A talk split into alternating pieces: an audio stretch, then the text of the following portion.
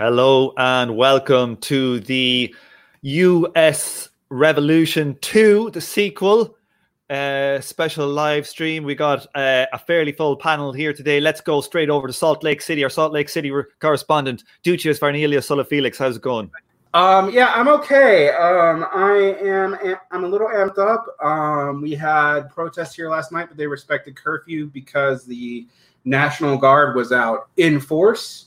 Um, as of yesterday afternoon, when there was no one downtown, they reinstated curfew um, after calling it off pre- uh, before anything even happened, and then they brought out armed vehicles. I mean, armored vehicles. Um, but there was no violence last night. The protests led by the Party for Socialism and Liberation here, they left according to curfew rules because the local community had asked them to do so. So um, Salt Lake, which saw, you know, violence on Saturday, and I was on the police scanners with my partner here, you know, when that happened. Um, was that you playing like fuck the police on the police scanners? It was us. It was actually her posting to her activist friends, like, where to avoid and how to get out of the situation before they do their pincer move, um, which, you know, and uh, and arrest all the remaining activists.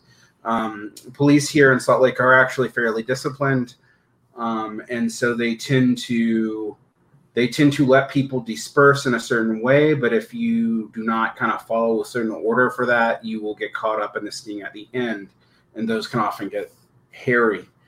Um, uh, so, you know, that's what we were doing on on um, the first night. The, uh, on Sunday night, we did nothing here. Lockdown was hard, and the community in general um, asked people to respect it.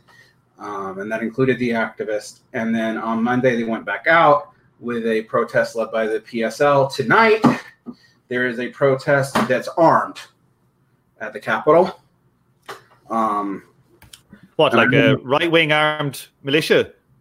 No, I mean, it's it's it's a left-wing protest, but it, it's invited all the open carry people to peacefully protest. Um, so hell. That's tonight yeah. in Salt Lake.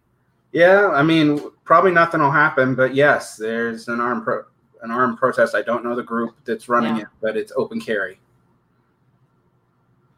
That shit is getting fucking even more real when a, a you know, a famously a nice state to the black man like Salt for like Utah is, is doing oh open carry. Oh my god! Right over to Esri. Sorry, Derek, I muted you there. Um. Uh, Ezri, Hi. Where are you? You're packing boxes. You I'm packing boxes. Your, didn't I know. Open, didn't turn on your phone today. Look, I think it's going to be a shock to you, but there seems to be some kind of a revolution going on. You want to get yeah. fucking clued in. Yeah, yeah. I was, you know, going in between my, uh, I, I don't know, I'm, I'm writing an encyclopedia, and I was just too busy in my armchair writing an encyclopedia. No, I'm kidding. Uh, yeah, I'm packing boxes. I'm moving. I'm getting some serious riot FOMO. Um, been...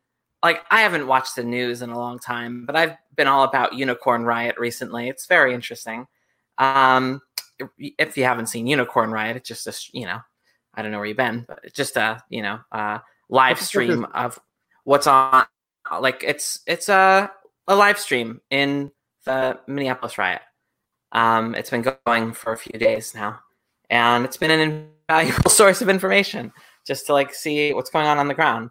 Um That's the thing that I love social media for.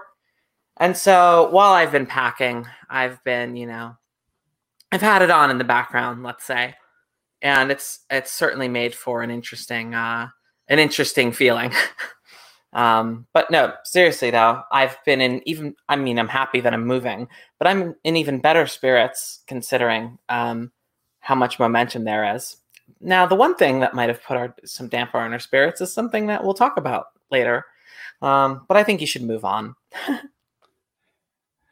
I I hear you. Okay, now let's go up all the way. Uh, we'll go. Well, let's welcome back. I should have done first. Let's welcome back. A long time. Last time we we're talking to Amog, I was talking to Amog was at the very start of the T S S I, which is a long time a series ago. That's that right. seems like a that seems like a long time ago. Amog was dead right. He jumped off. He said, fuck this, I'm getting out of here after one episode, I think. Never a wiser decision was made. Amog, we've done forty-four fucking episodes of Revolutionary Strategy, twenty-three episodes of T S S I, and we're about fucking nine hundred through the, the Brumaire. You did very well to eject yourself from this skullduggery when you did. Yeah, no, I did. I did. It was, uh, it was a bit... uh, I don't want to be shamed for that decision here, but you know, I'm, glad, to be, I'm glad to be back. Um, I'm afraid mainly I'm mainly here to listen. Um, I don't. I've been because of lockdown and various other things. I'm kind of uh, shielded from all the things that are going on, and I'm just trying to trying to get a sense of what the hell's happened in the last week or so. Well, that's cool. We're, we're, sorry, Derek. Sorry, or who? Who's going to oh, that's, that's me, Ezra. I just wanted to ask, where are you right now, Amog? Oh, I'm in uh, I'm in the greater D C area. I'm in uh, Virginia, the Virginia suburb, um, but uh, far enough from virtually anything such that it doesn't really it doesn't really matter. Um, I'm in mm-hmm. I'm in kind of the an upper the sort of uh, sort of uh, sub suburban bubble through which nothing gets through yet. Um, right. You know, so it's, see, uh, I'm. I'm in a parallel part of the New York City metro area, but there have been highway shutdowns over here. I see. Um, yeah, I mean, it's Dude. sort of... Sorry, go ahead. No, I was just going to say that it, it, it, you know, if I was in America, I'd be so sorted right now because, you know, I've watched uh, ten, ten seasons of The Walking Dead, so I know exactly what to do when the highways get shut down. Oh yeah. Sorry now, for interrupting. Usually, usually, with that usually when people treat no. out people that normally treat out the Walking Dead during protest situations, think of uh, the rioters as zombies or something. So, uh, what? Maybe let's just let Amog finish the the arc. Yeah, of what they're going for. Oh, I was just no. I was just going to say that um, I'm uh, the the house that I'm living at is far enough from from highways. It's sort of it's not in not in a rural part of town, but it's kind of, you know, in in parts of Virginia the, the roads, even ordinary roads, are pretty long, and you can you can often be far away from it. It can take you about an hour to get to a highway. Um, you know, um, it's it's not a it's not a it's not a village or a small town, but still it sort of has a certain kind of secluded feel. Um, I guess this is why people, you know, flighted. This is where people went after the after the whole white flight thing. Um, so I'm getting a sense of what it's like to be in a cocoon. Um, yeah, no. So I'm so I'm mostly just going to try to take some stuff in from people who are closer to the action. Well, I'm close to it here, you know, in London, losing my losing my fucking rag with everybody on Twitter. Right now we go all the way to, you know, the, the this you know that. the heart of the empire. We go to Canada. That's that's where it's going. That's where it's shifting. Kyle, how's it going? Uh, well, it is it is an interesting time we're in. Um, things in Calgary are pretty muted.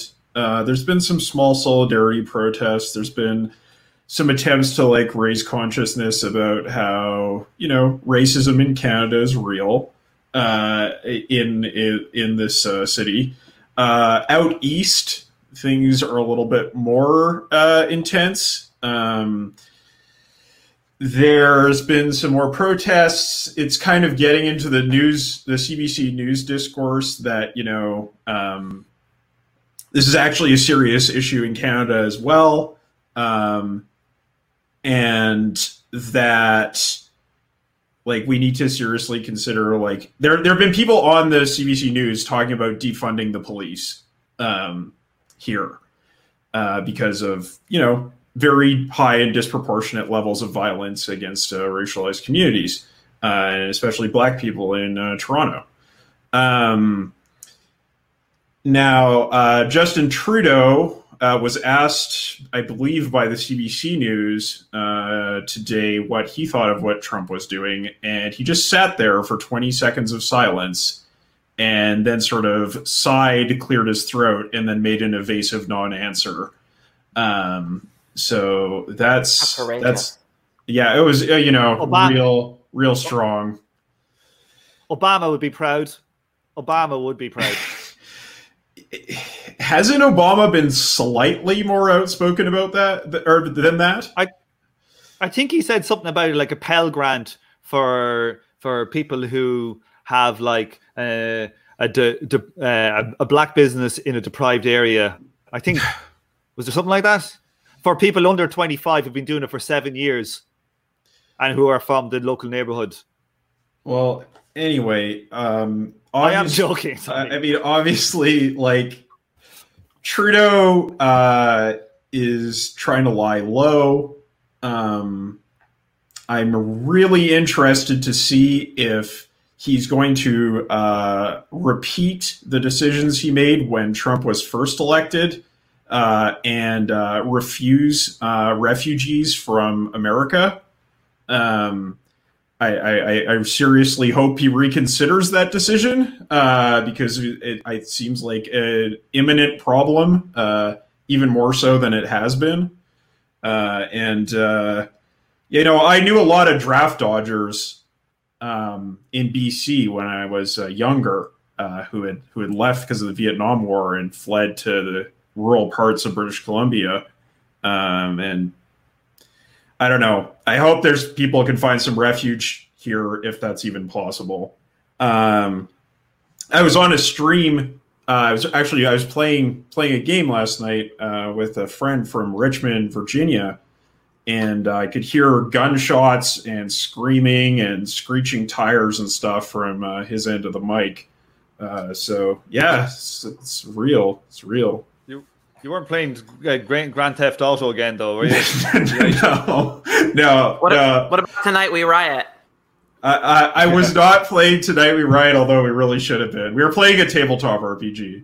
Um, so, well, I, I have something to, I have something shameful to admit, people, that, you know, as an Irish person, I don't know if you know this, but the first, like, pretty much, they reckon the first police force ever was was wasn't in London, the Metropolitan Police. It was actually by the same guy, Robert Peel, the Peelers, the Bobbies. He set up in Ireland because when they were fighting Napoleon in the eighteen twenties, they didn't have any troops to send over to quell the Irish and the peasant revolts that were going on at the time. So he had a bright idea to set up what he called the Guardians of the Peace. I only learned this today, the Guardians of the Peace. And, you know, in Ireland, I don't know if people know, but like the cops to the, uh, are called guards, okay? And they're called, like the actual the actual official name for the cops is uh, Garda Síochána, which means in Irish, the guardians of the fucking ple- of the peace. Like, I fucking never knew that. It's an actual British colonial term. It's the original police force. That's fuck. So I'm apologizing to all my American comrades. Sorry about instigating all the violence that's going on yeah, over geez. there. I just Thanks thought lot, I should let you, I should get that we, out of the way. We, we, we would have never had we would have never had slave patrols if it wasn't for Tom. Yeah, I was about Come to say, there's a lot of cops are, uh, are Irish in New York. And yeah. Um, they are. They're all fucking Irish in New York. They're fuckers. so, uh, yeah, I mean, as as Esri says, there would have been slave patrols anyway, probably. But, you know, the Irish didn't help. Um, I'll, I'll give your apology, Tom, personally. I mean. Oh, okay, let's kick this off with some actual fucking politics then. Um, okay. Uh, I, I'm going to start off. I think at the moment, like, this whole thing is kind of amazing to me that it's got to this far, that I think there could have been some police reform has got to the stage where you're talking about, you know, what seems to be a complete breakdown in society in America, verging on revolution. Um, I don't know. I what is it about the bourgeoisie that they're yeah. so... Uh, it, it, can we comment on the setup? yeah, verging on revolution is... Okay, okay, yeah. Comment on the setup.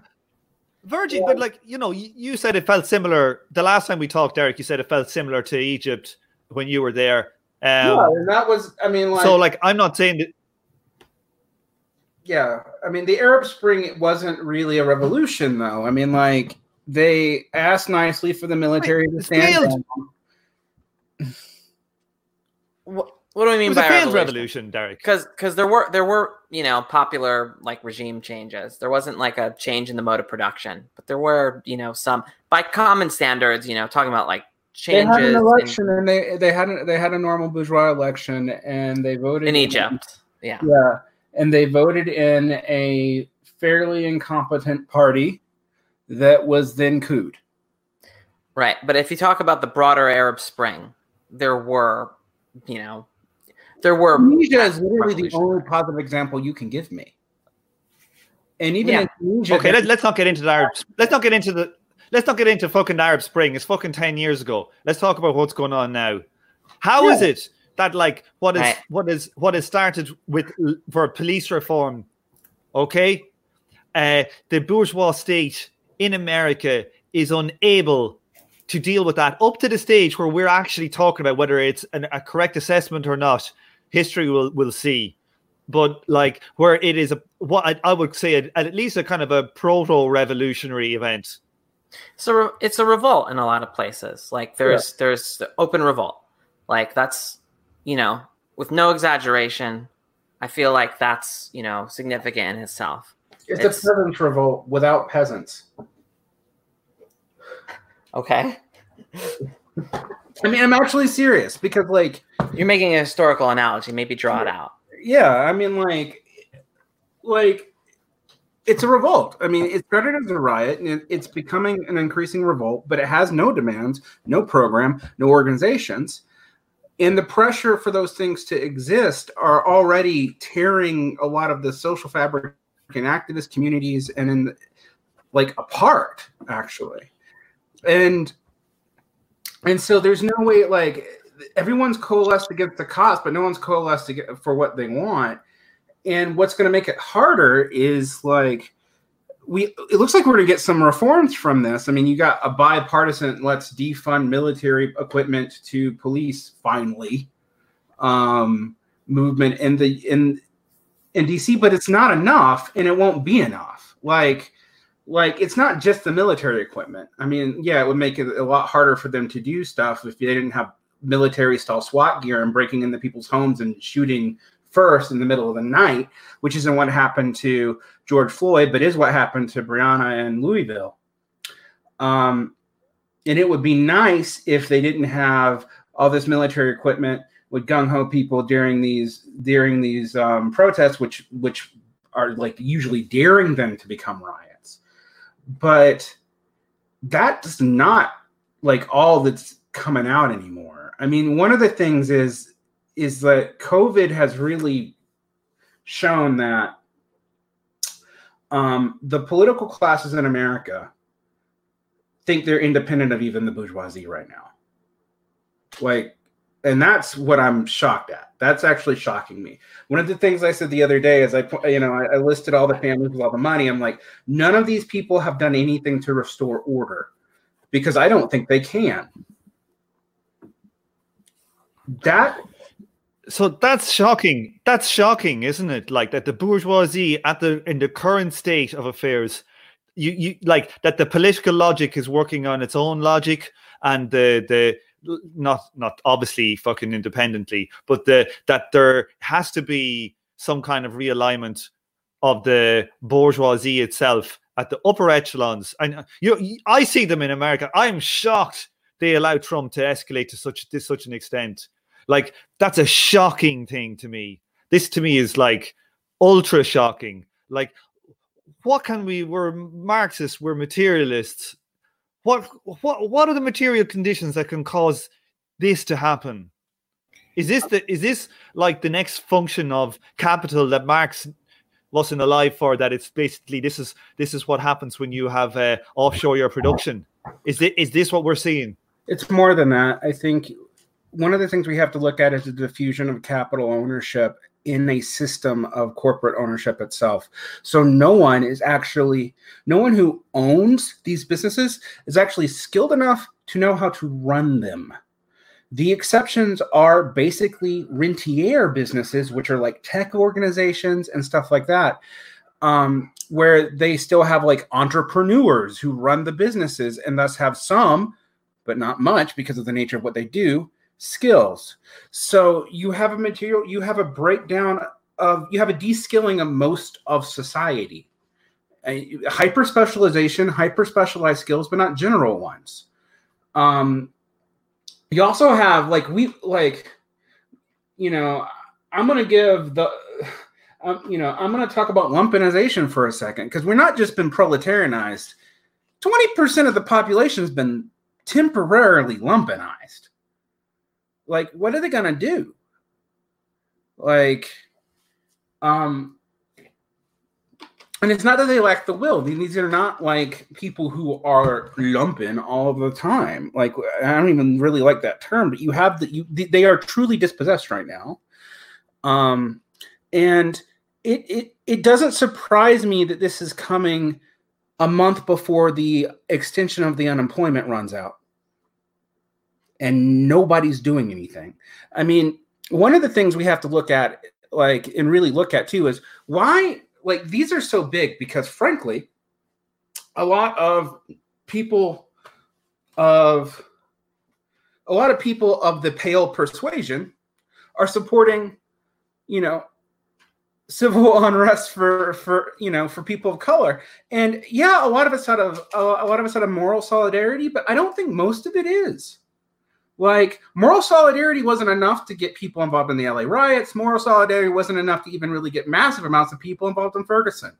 So, like, you have every Mayberry in the United States, like, having their own mini protests. Like, yeah, and it's an increasingly browner country. And yes, if you look at under thirty, it's, like, probably majority brown. But you, you have to have a lot of of white support. What material reason is there for that? And that's because, like, the larger structure of capital white and, frankly, white supremacy doesn't really have a lot of things for younger white people either. They're not giving anyone, like, you're not paying out dividends anymore. And that's not just true in the United States. So that's the worrying thing. Just to add to that. What do you I mean, mean they're not paying out dividends? Sorry, sorry, um, you go ahead. No, no, no, uh, no, go, uh, I'll let Derek finish. I mean, like, Derek what, was... what role in, white, in, like, the white supremacist power structure of capital do a lot of younger white people, like millennials and younger, have? Like, what are they going to get? They're the most, like, like, regardless of their race, they've been, like, in general, the great majority of them have been fucked over.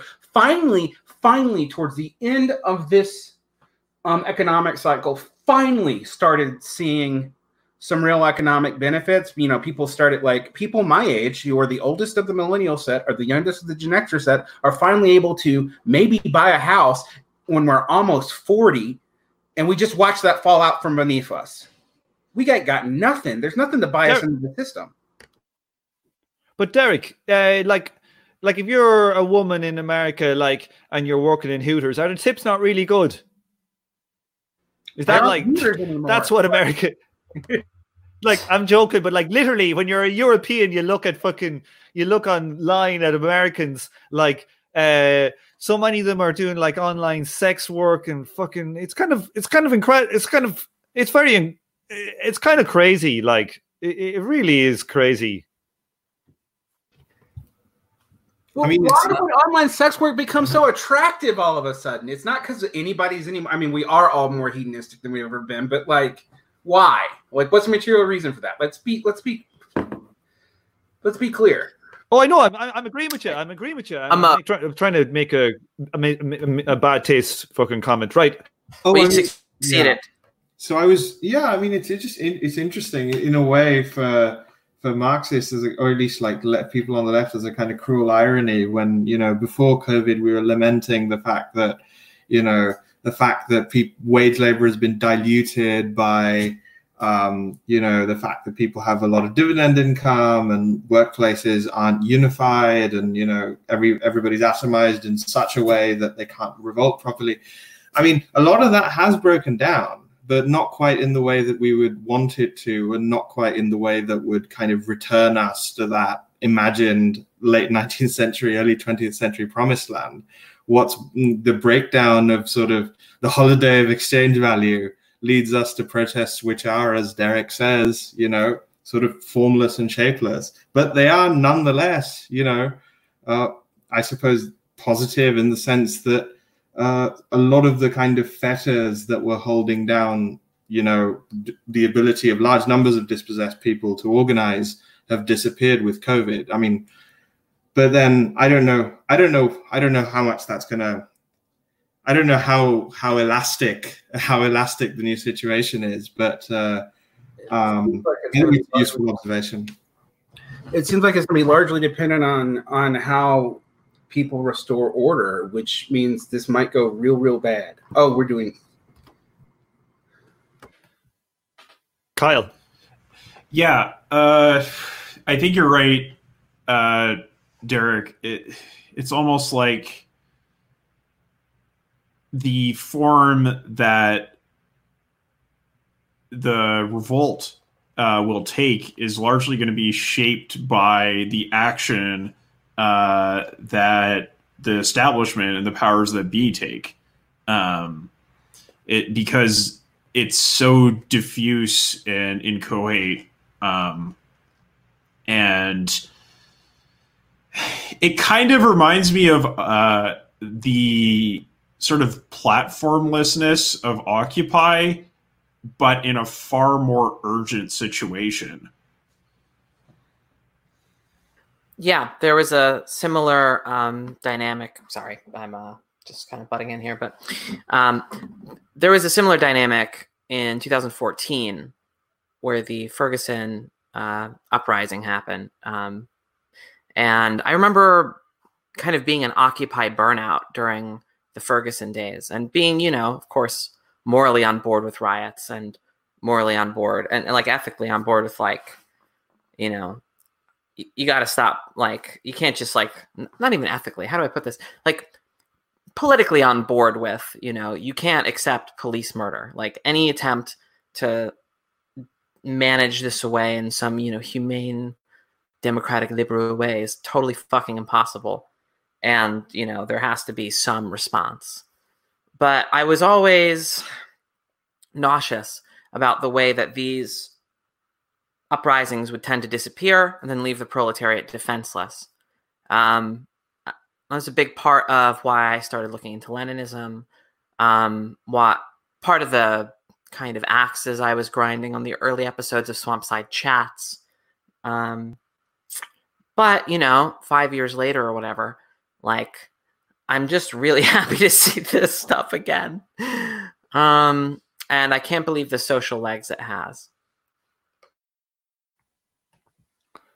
Like, um, yeah, there was, um, sorry, I'm trying to remember what my point was here. Okay, well, there was something that Derek said there, like that he, he thinks that, like, which I see myself is that like the, the political sphere are acting in a way that seems like nearly independent of the of the of the economic sphere at this point in time. Like, look at how the Democratic Party is is, is operating. It doesn't seem to be operating in the interests of capital, and neither does the Republican Party. It is in a very, very weird, strange, strange combination. Uh, I think this deserves a bit of discussion. Uh, um, What I one thing to say then. Um, okay, like, does anybody else want to take up that point a bit? Because h- how can these be so divorced? Like, is it that? Okay, the, the other thing I wanted to say as well before people get into that is like, I know we're doing the Brumaire and people read the Brumaire and they see it in every fucking thing ever. Okay, but we look at Trump and he was underestimated all the way, much similar to like, uh, what do you call him, like uh, like Louis Bonaparte.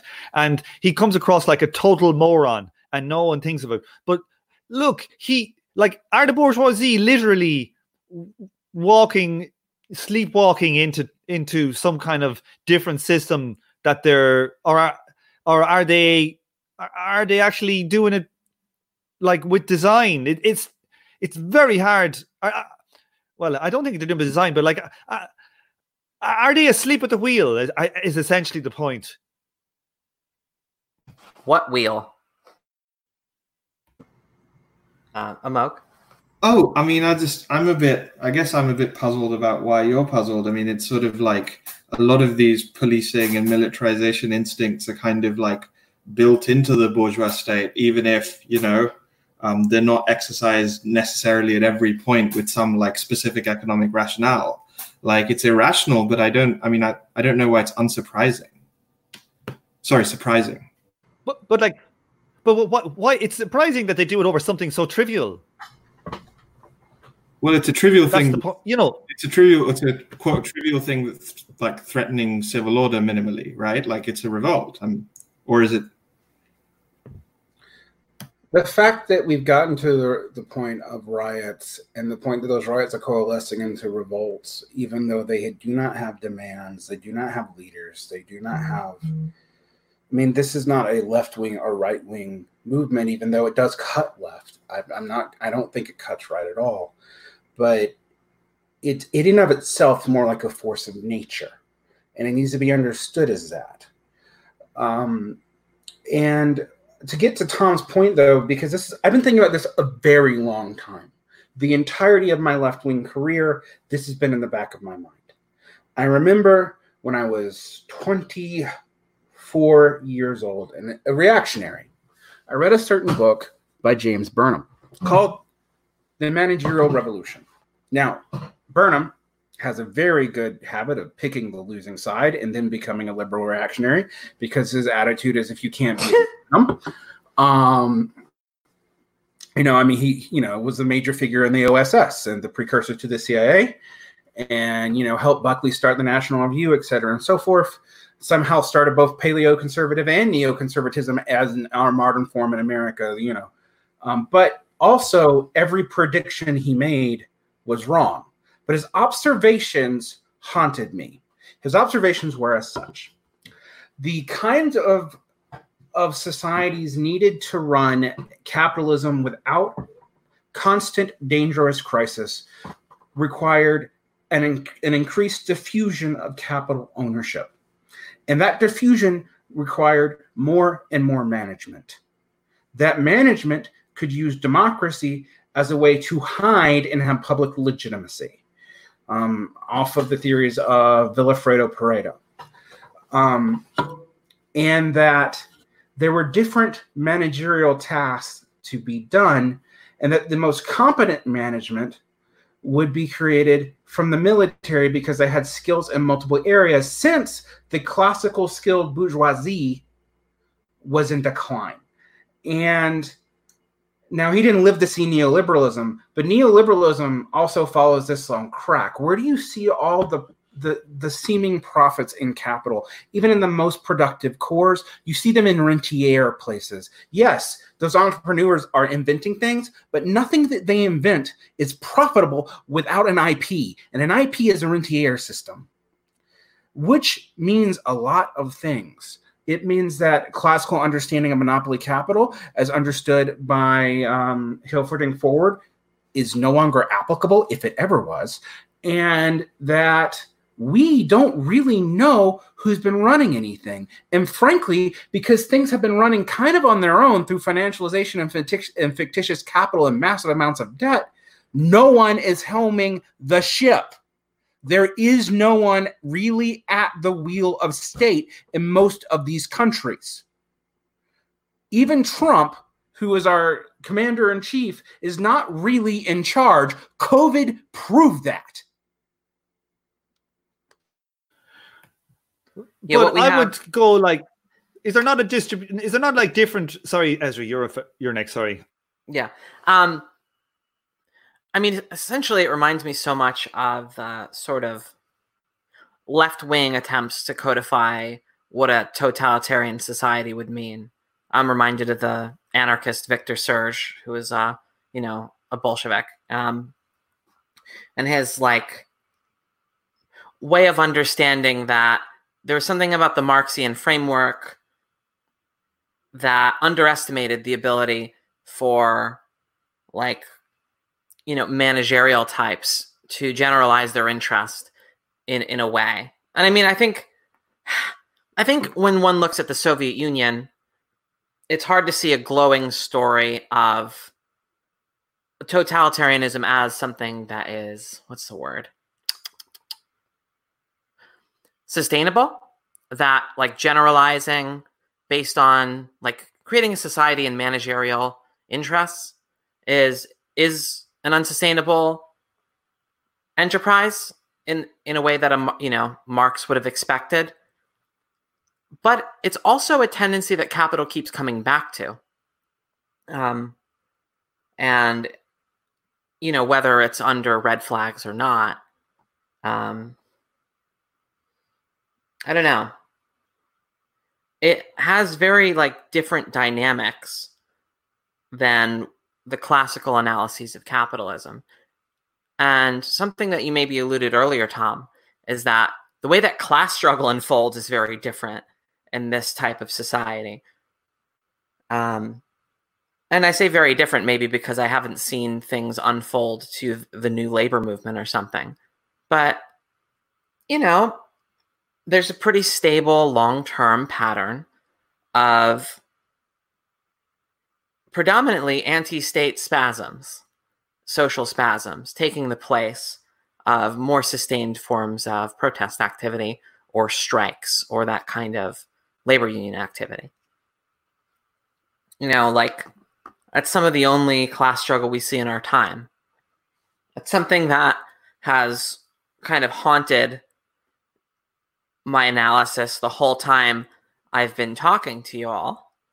And frankly, after going through that whole Revolutionary Strategy series, I'm I'm asking myself, you know, why isn't Bakunin right? Like, where are the holes here? Because I, I don't really think Bakunin is right.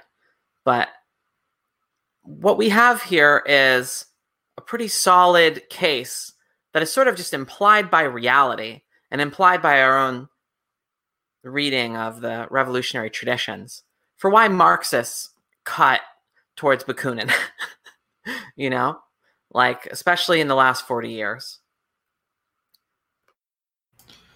I just wanted to bring the Brumaire back in here. And, you know, in the Brumaire, Marx makes the argument that the state, the special body of armed men, basically got fed up with the politicians, uh, the Party of Order, the Social Democrats, waffling this way and that, uh, and realized that, you know, they could get a better uh, paycheck out of going with a dictator. It, I kind of see that in this situation, it's like that special body of armed men is just like making sure that paycheck doesn't go away.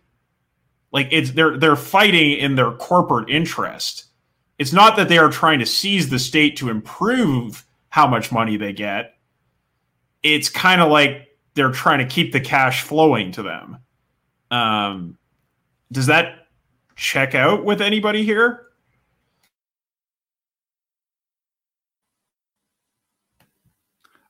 I don't know how much it would check out, to be honest. Uh, I, I know what you mean, Kyle. But, like, if they actually go this route, it will be the destruction of the American economy for a year or two, more than likely. It will mean a repeal of large swathes of their influence across the world. It will mean a repeal of a lot of the empire.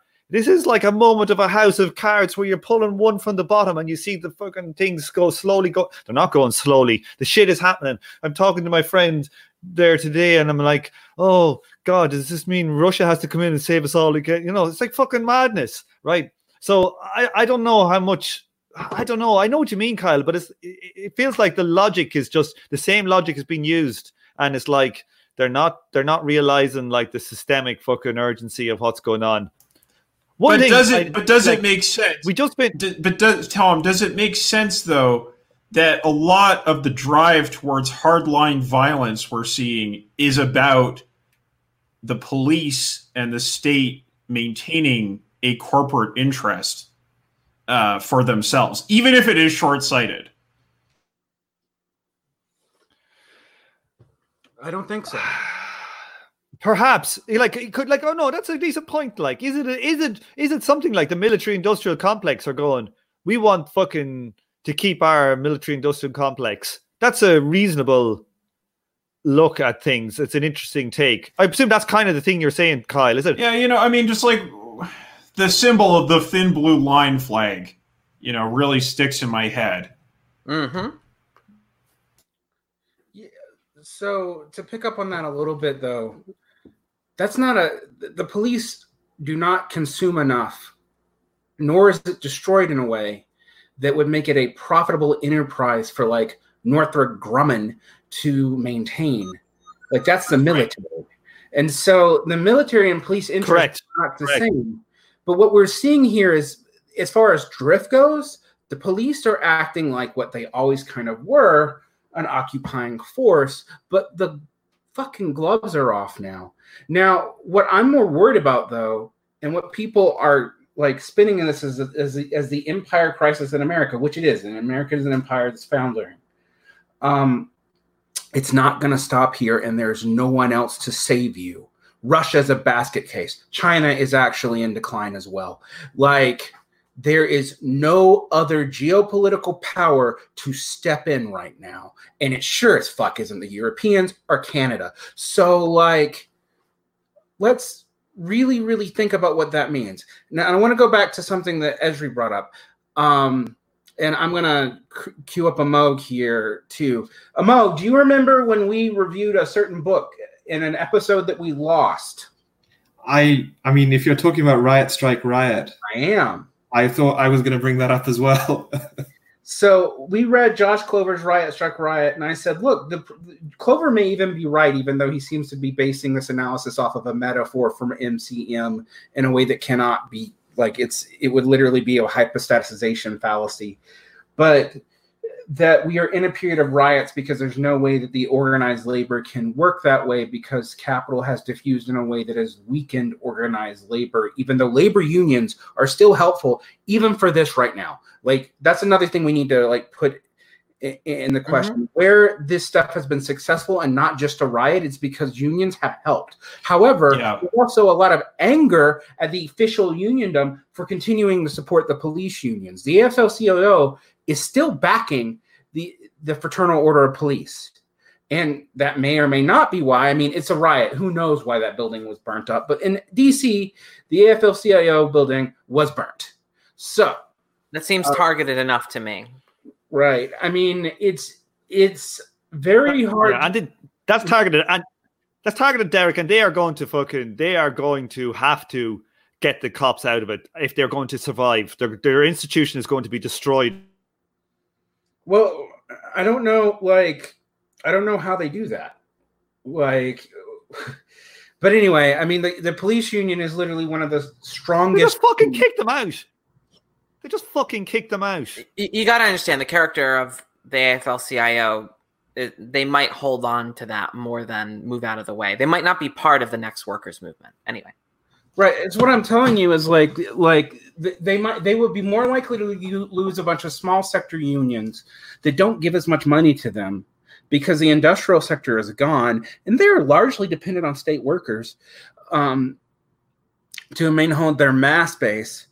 So what you got? Like you, you have, you have what after the like the N E A? I don't think is in the A F L C I O, so they don't have the teachers. I don't know about the nurses union off the top of my head, and they need a mass base. And the, the largest unions are medical, city civic workers, teachers, and police.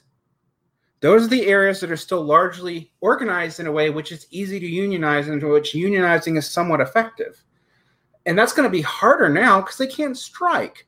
So it brings back to the riot, strike, riot. I said that what I, I was afraid of with Clover's analysis more than anything else is that under pressure of an assault, it is very hard to imagine what systems, conditions, what dialectical forms, if you want me to talk Marxist stuff, um, could um, could cause the emergence of an organization spontaneously from a riot where there are so many social forces unleashed that no one can control it. Now, those things can turn into revolts and they can pinpoint on specific issues, and they have. But one of the things we've noticed is, like, honestly, as these go on, I was talking about how amazing the beginning of the riots in, in Minnesota were because they were so laser targeted on specific things. That is not true as they've emerged everywhere else.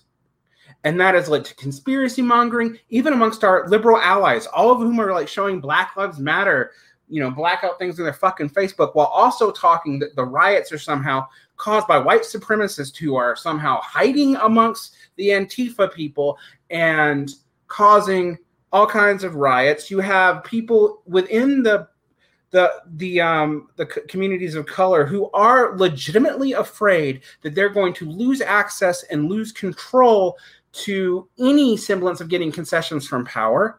And meanwhile, politicians are going to be throwing out like reforms that might be somewhat meaningful if had done, I don't know, ten years ago, but I don't know what they're going to do now. And they're not possibly going to get this genie back into the bottle. So who restores order? And the answer that I'm afraid of, even though I want to like point this out, like people are like, Trump is fascist, this has never happened before. Um, the way Trump is doing it has never happened before, and the scale in which it could be done. But all he is threatening to do is to use an act that um, was invoked in nineteen ninety-two, the Insurrections Act. Although there are some key things that have changed under the Bush and Obama regimes, particularly the Bush regime, which revised the Insurrections Act to make the military more deployable in the United States and to be more likely to use deadly force on American civilians.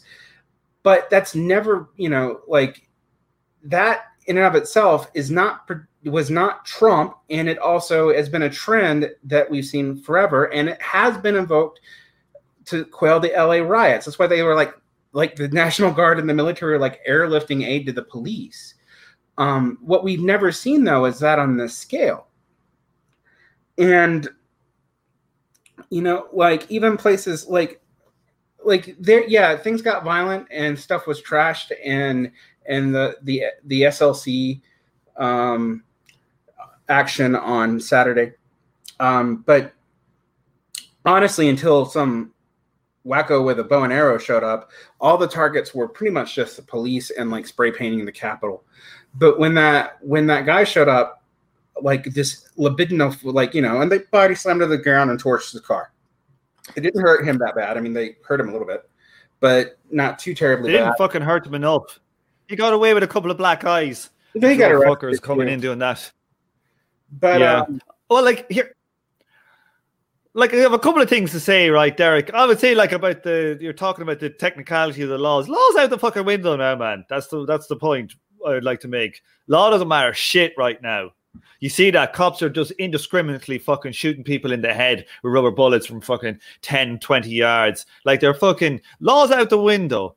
Like there's people like just like on camera beating the shit out of Australian fucking cameramen right on fucking when it's been broadcast live. Like the law is gone, right? So now it's about fucking force. Other one more thing I'd say, another thing I'd say is like with respect to what Lexi said. Um, like um, I think, like you know, that was my previous the, host, Tom. Sorry, Esri. God so. damn it! I blame the whiskey. I'm after pouring myself another whiskey. Ah, um, uh, what? The history. It's a Scotch, nice Scotch. It's a Jura Journey single malt Scotch whiskey. I bought it. It's Ooh. on offer. Um, Very nice. So, so right, um, you might want to restart that. It is actually whole thing. Nice. Yeah, so like with the with, when it comes to the like the anarchism, like oh, obviously they have an anarchist bent at the moment. To me, like I think that's a reaction to the what turned out to be the Leninist project. That you know, and especially in America with all the propaganda, you know, I think that's like a historical thing that's happening, and I think that. One thing we were dealing with in the in the McNair book, do you remember we were doing the obs- the parts in the Revolutionary Strategy book where we were talking about like uh, armed militias? We need like the lo- the people to be have armed militias, and we're like going, oh lads, we're going that'll be a hard sell for all these fucking uh, lefties. And at the moment in America, they're all anti-gun. Things have changed. Well, what do they think about it now? What the fuck no. do they think about it now? No, things, yeah. no, and things I think, have really like, changed. Like that's that's that's they have fucking changed, surprising. Right? That's that's that's fucking amazingly surprising. So the whole fucking the whole thing about and like and oh, the understanding of like fucking actually brute force is a thing in the West again. A fucking change in the left. People see it. There's fucking people getting brutalized, and if you don't have the weapons, you're getting you're getting done in. Okay, so I think that's a big change. Um, so no, you know, like huge of a change. I mean, part of the thing is it's just not it's not hidden, and it's no longer just the the lowest of the low have to deal with. It's a it. big change, Derek. It's a big change. It's a fucking huge change. And the only thing I would say, like, it's not going to happen now, probably. Country that I live in and actually see every fucking day. So let me. I know, fair enough. But fair enough. But like, I, I'm not. I'm not finished. Uh, maybe I'm finished. So you go on ahead. Like, I'm not trying to. I'm just. I'm just saying, like, like it's not there now. But that that idea of it is fucking. Uh, it's in the air. And I would. I would also say that the. Um, I would. I would say that, like, we're saying, well, we're not organized. Of course, we're not. We're not. The left is not organized. Like, we're going to get if if if, the, if Trump's forces get dominant over the rest of the bourgeoisie and the liberals, like, it's fucked. We're totally fucked. But if if but like it it poses the question for the future, and and I think like it it kind of feels more like a like a, a like a, a, a, a you know seventeen ninety-three or whatever it was, the first French Revolution, where the forces are. Like in disarray, there was there's not working organization, working men organizations in the same extent. It feels more like that than we're always talking about eighteen forty-eight now with the Brumaire, but that's how it feels to me. I'm going to shut up. I said a lot of things. Yeah, I mean, it's just to pick up on Derek's thread about the the Riot Strike Riot book. I mean, there's a general tendency, uh, not just in that book, but in sort of communist discourse and anarchist discourse generally, to treat um, conditions of decay as kind of like essential features of new movements. So for instance, in there in that book, Clover says, well, look, there's this new thing called the riot, which is a new sort of sustainable form of revolutionary organization, um, which is, you know, some a direct result of the decline of the working class movement and things like that. Um, I don't know. I mean, I feel like that thinking about these anti-state spasms, as, as uh, Esri called them, um, is uh, as some kind of like essential form, which is this, which is the sort of unified, coherent basis for a further movement, is pretty problematic. I mean, I think I I don't really have too much to say about what they are. I think it's, but it's very important not to see see their current form as kind of like, you know, a new movement which is like psh, completely showing itself. I mean, I think generally. Like a lot of the a lot of the way in which a lot of the way in which like a lot of the trends that Derek's been commenting about and everyone's been commenting about are kind of reflections of decay, and perhaps, you know, uh, when these things get linked up with other parts of society like the unions, we'll begin to see more of what more of what the scope for resistance actually is. I mean, for now, I'm, I'm not too. I'm not sure that we can kind of look at this form and treat it as, you know, the site of contradictions in the way someone like Clover does or in the way anarchists do. So, I mean, in all I want to say was, you know, the jury is still a little bit out on Bakunin. Um, I, I'm still I'm still waiting. Well, um, also, like, that isn't all that Bakunin stands for. I want to respond to a bunch of things. There was one comment in the, in the, the you know, the hoi polloi out there commenting in our chat. Um, that's correct. There was a there, there was a reversal back to the prior wording of um, the Posse Comitatus Act and the Insurrection Act in two thousand eight, which I've mentioned before. However, the other thing that has changed is the expansion of the National Defense Authorization Act in two thousand twelve, which does hold that you can suspend U S citizens with um, Um, without trial, due process, or habeas corpus if they are considered as involved in a terrorist action. However, it is also unclear that any U S citizen on U S soil can be um, held. Now, the reason why I think this all matters, yes, the cops have thrown the law out the window. They think they are the law. They don't know it. Um, the bourgeoisie and the military want order. Historically speaking, in societies where this kind of thing has happened, Um, the military asserts itself against the police and against the, you know, against even the right wing, you know, tin pot dictators. And think who overthrew Peron, for example. Um, like, correct.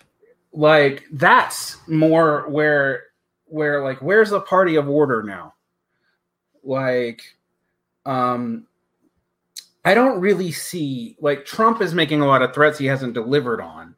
Um, he can invoke the Insurrection Act as much as he wants. Um, he can talk about uh, Antifada being a terrorist organization, although he's not specifying that they're a domestic terrorist organization, which has different rules.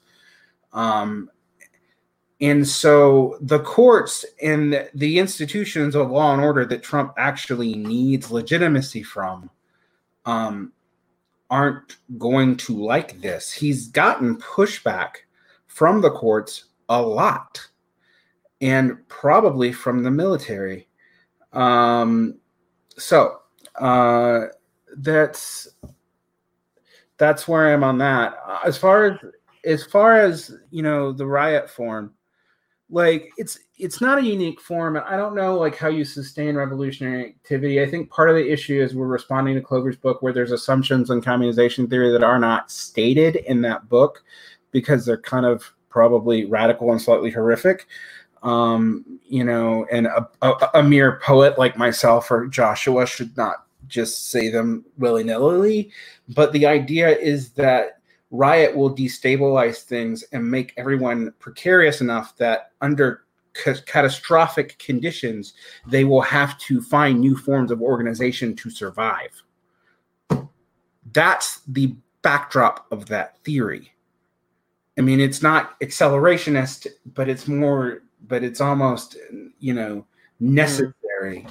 And without considering that unstated part of the argument, a lot of what they're saying doesn't make sense. And, you know, I've heard a lot of people talk about, well, why aren't, you know, this is also in the comment section of, of this thing. It's like, why aren't left-wing militias?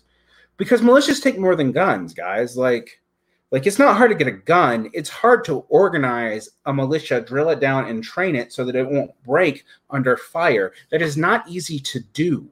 That is part of why, you know, when I was when we were arguing about the uh, Arab Spring, why why they weren't able to really maintain things when the military reasserted itself, because there's no disciplined enough organizational form to assume that. We th- that stuff doesn't emerge from nothing. Like, and and so like we either have to go with the the, the true Bakuninist that we're not mentioning. Like Bakunin's second part of the theory is that a bunch of professional revolutionary secret dictatorship from the from the you know the Babouf Blanqui theory of dictatorship the proletariat, where a secret dictatorship asserts itself to re-educate the populace, you know, basically through propaganda by the D, that is, assassination, and something like barracks communism.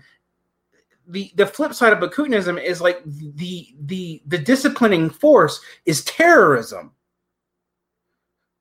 right? That's what's not stated there either. Like if we're going to talk about true Bakuninism, the disciplining force is terror that emerges from a radical cell willing to impose it, a cell that's willing to, I don't know, shoot their comrades in the back if need be.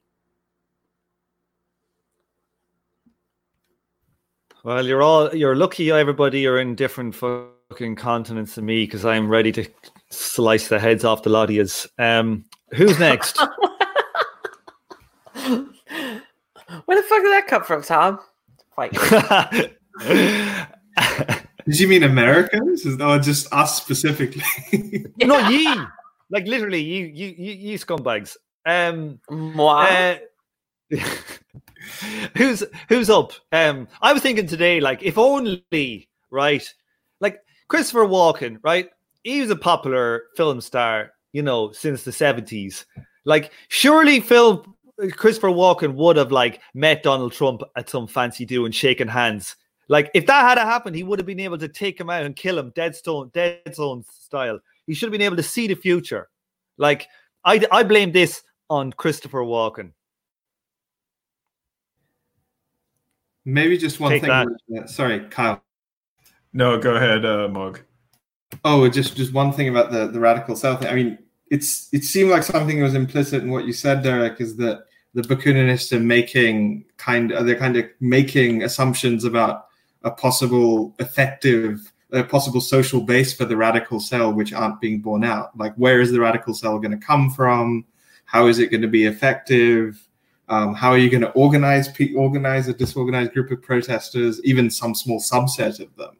You know, it's not clear that there's an answer to that question either in the original Bakunin stuff or in Blanqui, or there is an or today. You know, it's not. Where is this going to come from? Well, Blanqui and Bakunin thought that there was at least a, a cell of, you know, trained revolutionaries with with muskets who could go out and get there. And you're also talking about an, you know, a, a much less, you're talking about, you know, an army that, while it was the most impressive in its day, um, it was mowed down pretty easily in nineteen fourteen. So, um, I don't know. I, I'm like, I don't know how those strategies work. I mean, it would basically be like, like the, the modern equivalent to that is like an Al-Qaeda strategy, frankly, if, you know, such a thing was expanded. And that obviously works worked out fine. Well, I mean, they kind of got what, I mean, in some ways, like bin Laden got what, what he wanted, was an acceleration of the decline of the U S empire, but didn't get the caliphate part, which was the most important thing.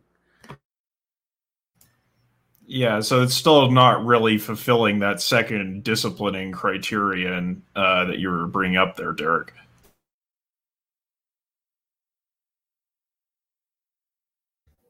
Yeah, exactly. Maybe maybe another thing people would say is that, and this is, I guess, maybe the line Clover will take, is that uh, organizations that are supposed to play the role of the cell will spontaneously emerge from chaos. Um, and so we'll mm-hmm. move we'll move from we'll move from kind of the, uh, a, a situation where the main political force is chaos and dispossession to a situation where the main political force is revolutionary terror. Or not revolutionary terror, like anarchist terror. Yeah, there's a certain um, way of pushing back on the anarchist um, invisible dictatorship, you know, Bakunin's actual position, right? Like that comes from, you know, autonomous Marxists, and basically they try to maintain some hope that there can be proletarian organizations, and that, you know, there's some sense that the experience of class struggle will generate them, but they don't believe that proletarian organizations can resist organizational drift in bourgeois society. So in order to square these, yes, that's exactly where they go, right? That there's going to be some kind of emergent forms of organization in the proletariat that will somehow be able to overcome the state.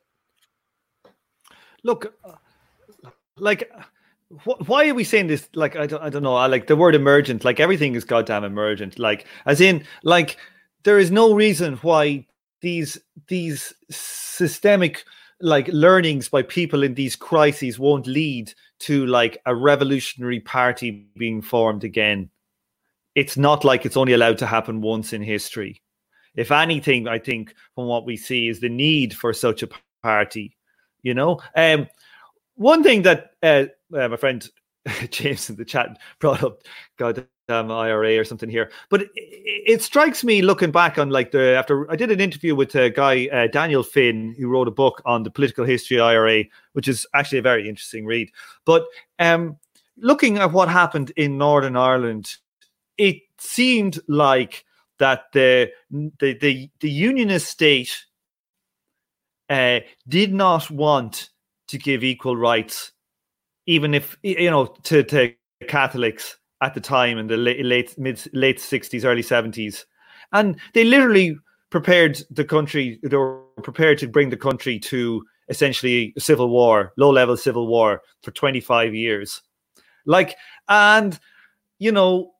That's like a remnant of the planter class. You know, it's going back to what happened with British colonialism. Like, is it that this is like a similar case whereby the remnants of the slave aristocracy in America aren't willing to to deal with that historical legacy? Is this like nineteen seventy-one or something in Northern Ireland? Is that, like, do people think that's a stupid way of analyzing it? Um, I I can't really speak to that, not knowing enough about the U S right now. Um, I just had a short question, which was, uh, if we're talking about, like, Bakuninist terror cells, would, like, the S R combat organization in Russia uh, be an example, because mm-hmm. that, that was totally not spontaneous. Like, that was a long-term organized terrorist effort that was, like, abetted by the police. Um, yeah, it's it's important to understand that um, the the invisible dictatorship is a more long-term kind of tight-knit revolutionary group that can influence an emergent sort of, you know, anarchist form. It reminds me of that saying by uh, sort of uh, Kyle Polanyi in a different context. Uh, spontaneity is planned. Planning is usually spontaneous, you know. And in, the, in an organizational context, that would be, you know, the, like the point I guess I'm gesturing at is, you know, even a, a heavily organized, a heavily organized cell like this has to have some kind of like objective social forces of some sort making it possible. So let's actually do some some more deep analysis, because one of the things I think that we have been misdoing, and maybe we're all still doing it, and I've been trying to move us away from, is we're still talking about, you know, the base contradiction of capitalism, the proletariat versus the bourgeoisie. But we've also talked about how there's no bourgeoisie really at the helm. They don't seem to be able to restore order. And that the irony of this particular event is the proletariat is active when it is de-proletarianized, when it is unemployed. You know, I'm not saying it's not still the proletariat, but like that's when that's when all this is agitated. There's also multiple social forces playing into this. Like we we can't we can't have a lot of that outside agitator talk, but we also can't pretend that there aren't people trying to steer this in whatever direction. I mean, you know, Robert Evans's weird reporting about the the Bugaloo Boys aside, um, there is a, there are certain right-wing groups basically who are going to try the same kind of terror cell accelerationist tactics that uh, that Clover and such were talking about.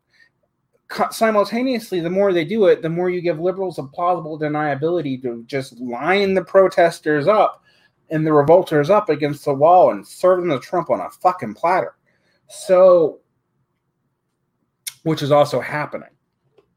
Um, furthermore, since we haven't talked about how the the sclerotic nature of a lot of the states, and this is, again, not unique to the U S, you also see this in... Uh, to some degree in India, and you definitely see it in Russia, where things are so hyper-federated that really a lot of power that we focus on the national executive for is not held by the national executive. The day-to-day runnings of everything is really on the state and municipal level. Um, and so these these players, even when they're ideologically, you know, more pro-proletarian or more liberal, Um, are going to want the reestablishment of their power. They do not want to lose their power to the, to the national um, apparatus or to the military, and to have that go on. I mean, I don't think it's anybody's even thinking about it this explicitly. This is like reptile brain shit. But that they know that the instrumental lock, because they cannot restore order themselves, even if it requires a little bit of human sacrifice for the Trump Lord, then then um, then they lose their power. So there's a rush to give deliver that sacrifice up. And since most of the people watching this in the United States think almost solely in terms of partisan politics, they're going to cheerlead this and push the conspiracy theories to save everything at hand. Um, like that's when I take... That's why I take a much darker view, I think, where we talk about this as revolutionary. It is a it is a revolt. There is revolutionary full, full there. There are demands to be made. But the social pressures on this and the amount of different things acting in it isn't in anyone's control. And that needs to be realistically looked at by the quote-unquote left if they want to be able to do anything with this. They, they just assume it's going to emerge on its own. And, frankly, we'll shout down even mild criticisms of how it probably won't. But there's also a counter pressure where if like, if you start criticizing, you know, the riots or whatever, you're really, you're really actually taking a conservative pose in, a, in an objective sense, mm-hmm. So what do you do? Like, there's no, like, it's a very hard line to walk. Yeah. The same, you know, person or organization or tendency needs to do this. A, pr- just be pro-riot. And then B, have the strategic discussion. You need to be able to do both. It can't just be a coded conservative criticism. Because I used to mount this criticism, you know, when I was an Occupy burnout. And, you know, in, in retrospect, you know, I I wonder, you know, how much, like, counter-signaling I was doing or whatever. While I still, like, acknowledge that, yeah, there's, you know, st- strategic, you know, uh, you know, there's strategic considerations that aren't addressed by riots. Like, yeah, riots aren't, you know... Riots are only tactical in aggregate. They're, it's ne- never the individual actor really like, or, or I shouldn't say never, but it's rarely the individual actors thinking in terms of tactics and strategy. That's just like not like a fair way of thinking, you know, about how these things pop up. Um, if one wants to think that way, and I think Amog made a gesture at this, and it's very important, you know, we are importing essentially a sort of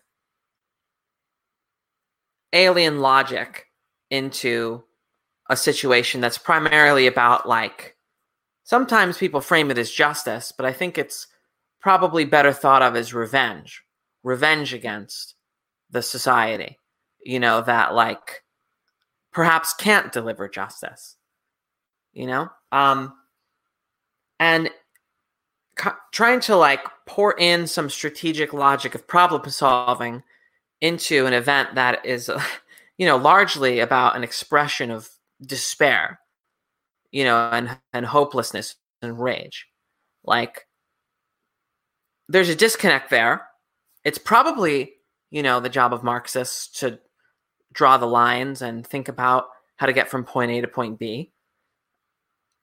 But I know, you know, I don't feel too qualified in drawing out, you know, the imminent communist strategy or whatever going on underneath a riot. You know, that isn't, I mean, I think, you know, it's important to remember that. It's not that everybody decided to do anarchist politics or something. It's it's just that, like, the kinds of socially relevant left-wing, you know, or communist perspectives or whatever are looking towards these kind of things. It's the politics of the N G O. What? What is? What, what did? Where did that come from? Sorry, I just I know Derek's skin. I didn't want to. Didn't want to say. I just wanted to say a quick one. It's like the the kind of, like, you know, anarchism stuff. It's like heavily N G O-ized. I, I'm not. I'm not talking about that kind of anarchism. I'm talking about insurrectionary anarchism. I'm talking about, like, you know, communizers, frankly, like, I'm, but I'm trying to get down to, you know, Marxists that pay attention to these things, or, or, or anarchists that are serious about making, you know, not leaving the proletariat defenseless. You know, I don't even really care how you think of yourself. It's just like, you need to be able to not just say, oh yeah, riot, good, but probably show some form of material support to rioters, and at the same time try to present some kind of path forward. It's probably not a program. It's very likely not like a fully fleshed out electoral party, like immediately. It, it may come in the form of some kind of, you know, protest vote campaign or something. But whatever it is, now's a good time to start thinking about it. As a conservative ultra-leftist here, uh, okay. I, I don't even know what that is. What, what does that even mean? What, what are you drinking tonight? no, I'm he's so... drinking. He's drinking hemlock. um, no, I, I I just know what people stereotype of me as, but I want to I want to actually be Doctor No for a second, because I'm good at it, and because there's some things I've been thinking about a lot before this happened. In the last four or five years, I've been studying the early formations of the left, but like not the stuff that McNair covers and in uh in Revolutionary Strategy, the stuff before that, the stuff that that could merge with and never did.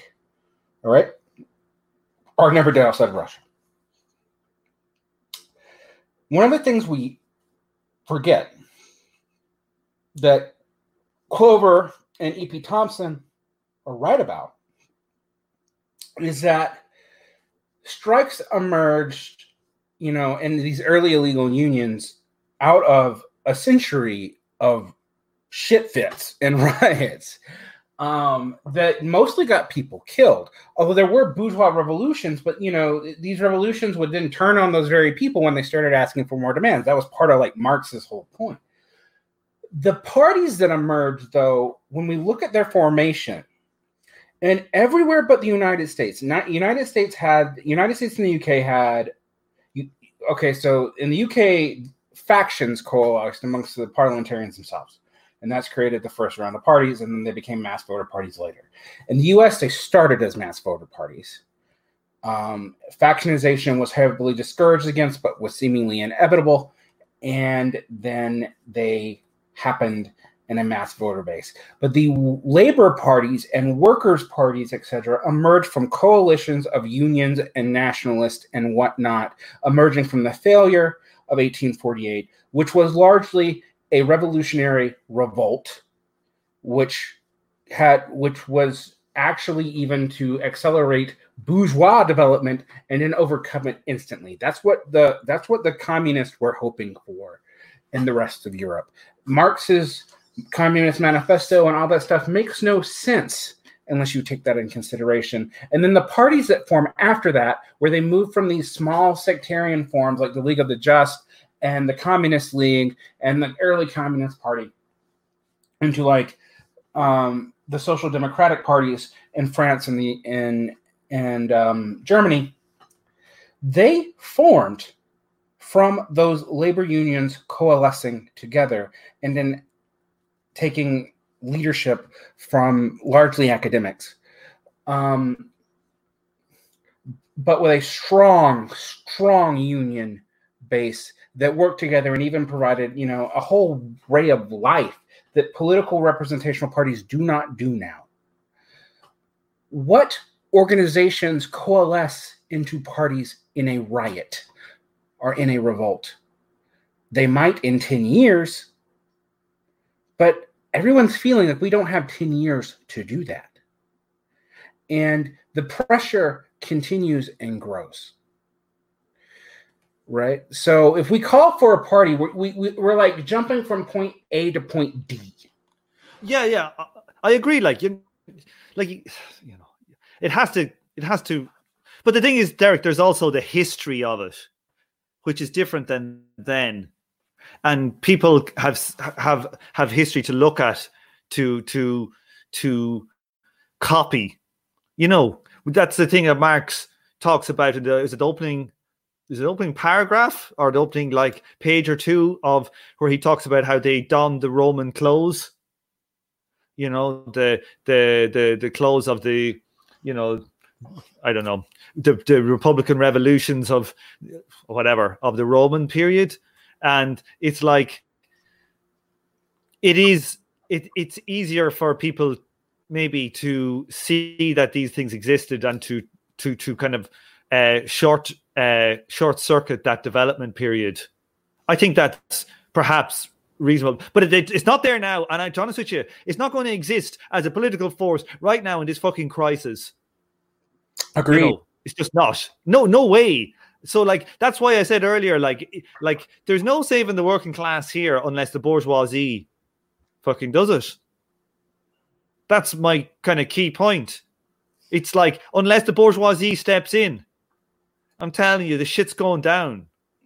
But which bourgeoisie and how and why? And like what I'm more worried about is we've been operating off of a system that has been kind of leaderless and self-perpetuating for a long time. And it's not just here. And it'll come, Derek, it'll come from the finance sector is where it'll come from. It'll come from Wall Street. All right. It'll be the fucking merchant banks, and they'll fucking do it, and the military. It'll be them two sectors of capital, the Treasury Secretary fucking, or the Treasury complex, the deep state, and Wall Street. That's that's where it'll come from. Right, and it can do that with or without Trump. I mean, it can be doing, it might be doing that with Trump, like, and it's backdoor right now with Trump, you know, being allowed to spout off whatever, but the actual things that are passing don't tend to match what he says. And that's been true for a long time. Um, and so like one of the things that we, that I've been trying to do, and I'm getting a ton of pushback on this, is to get people to quit focusing on these like pseudo Bonapartist figures when that's not what's actually running anything.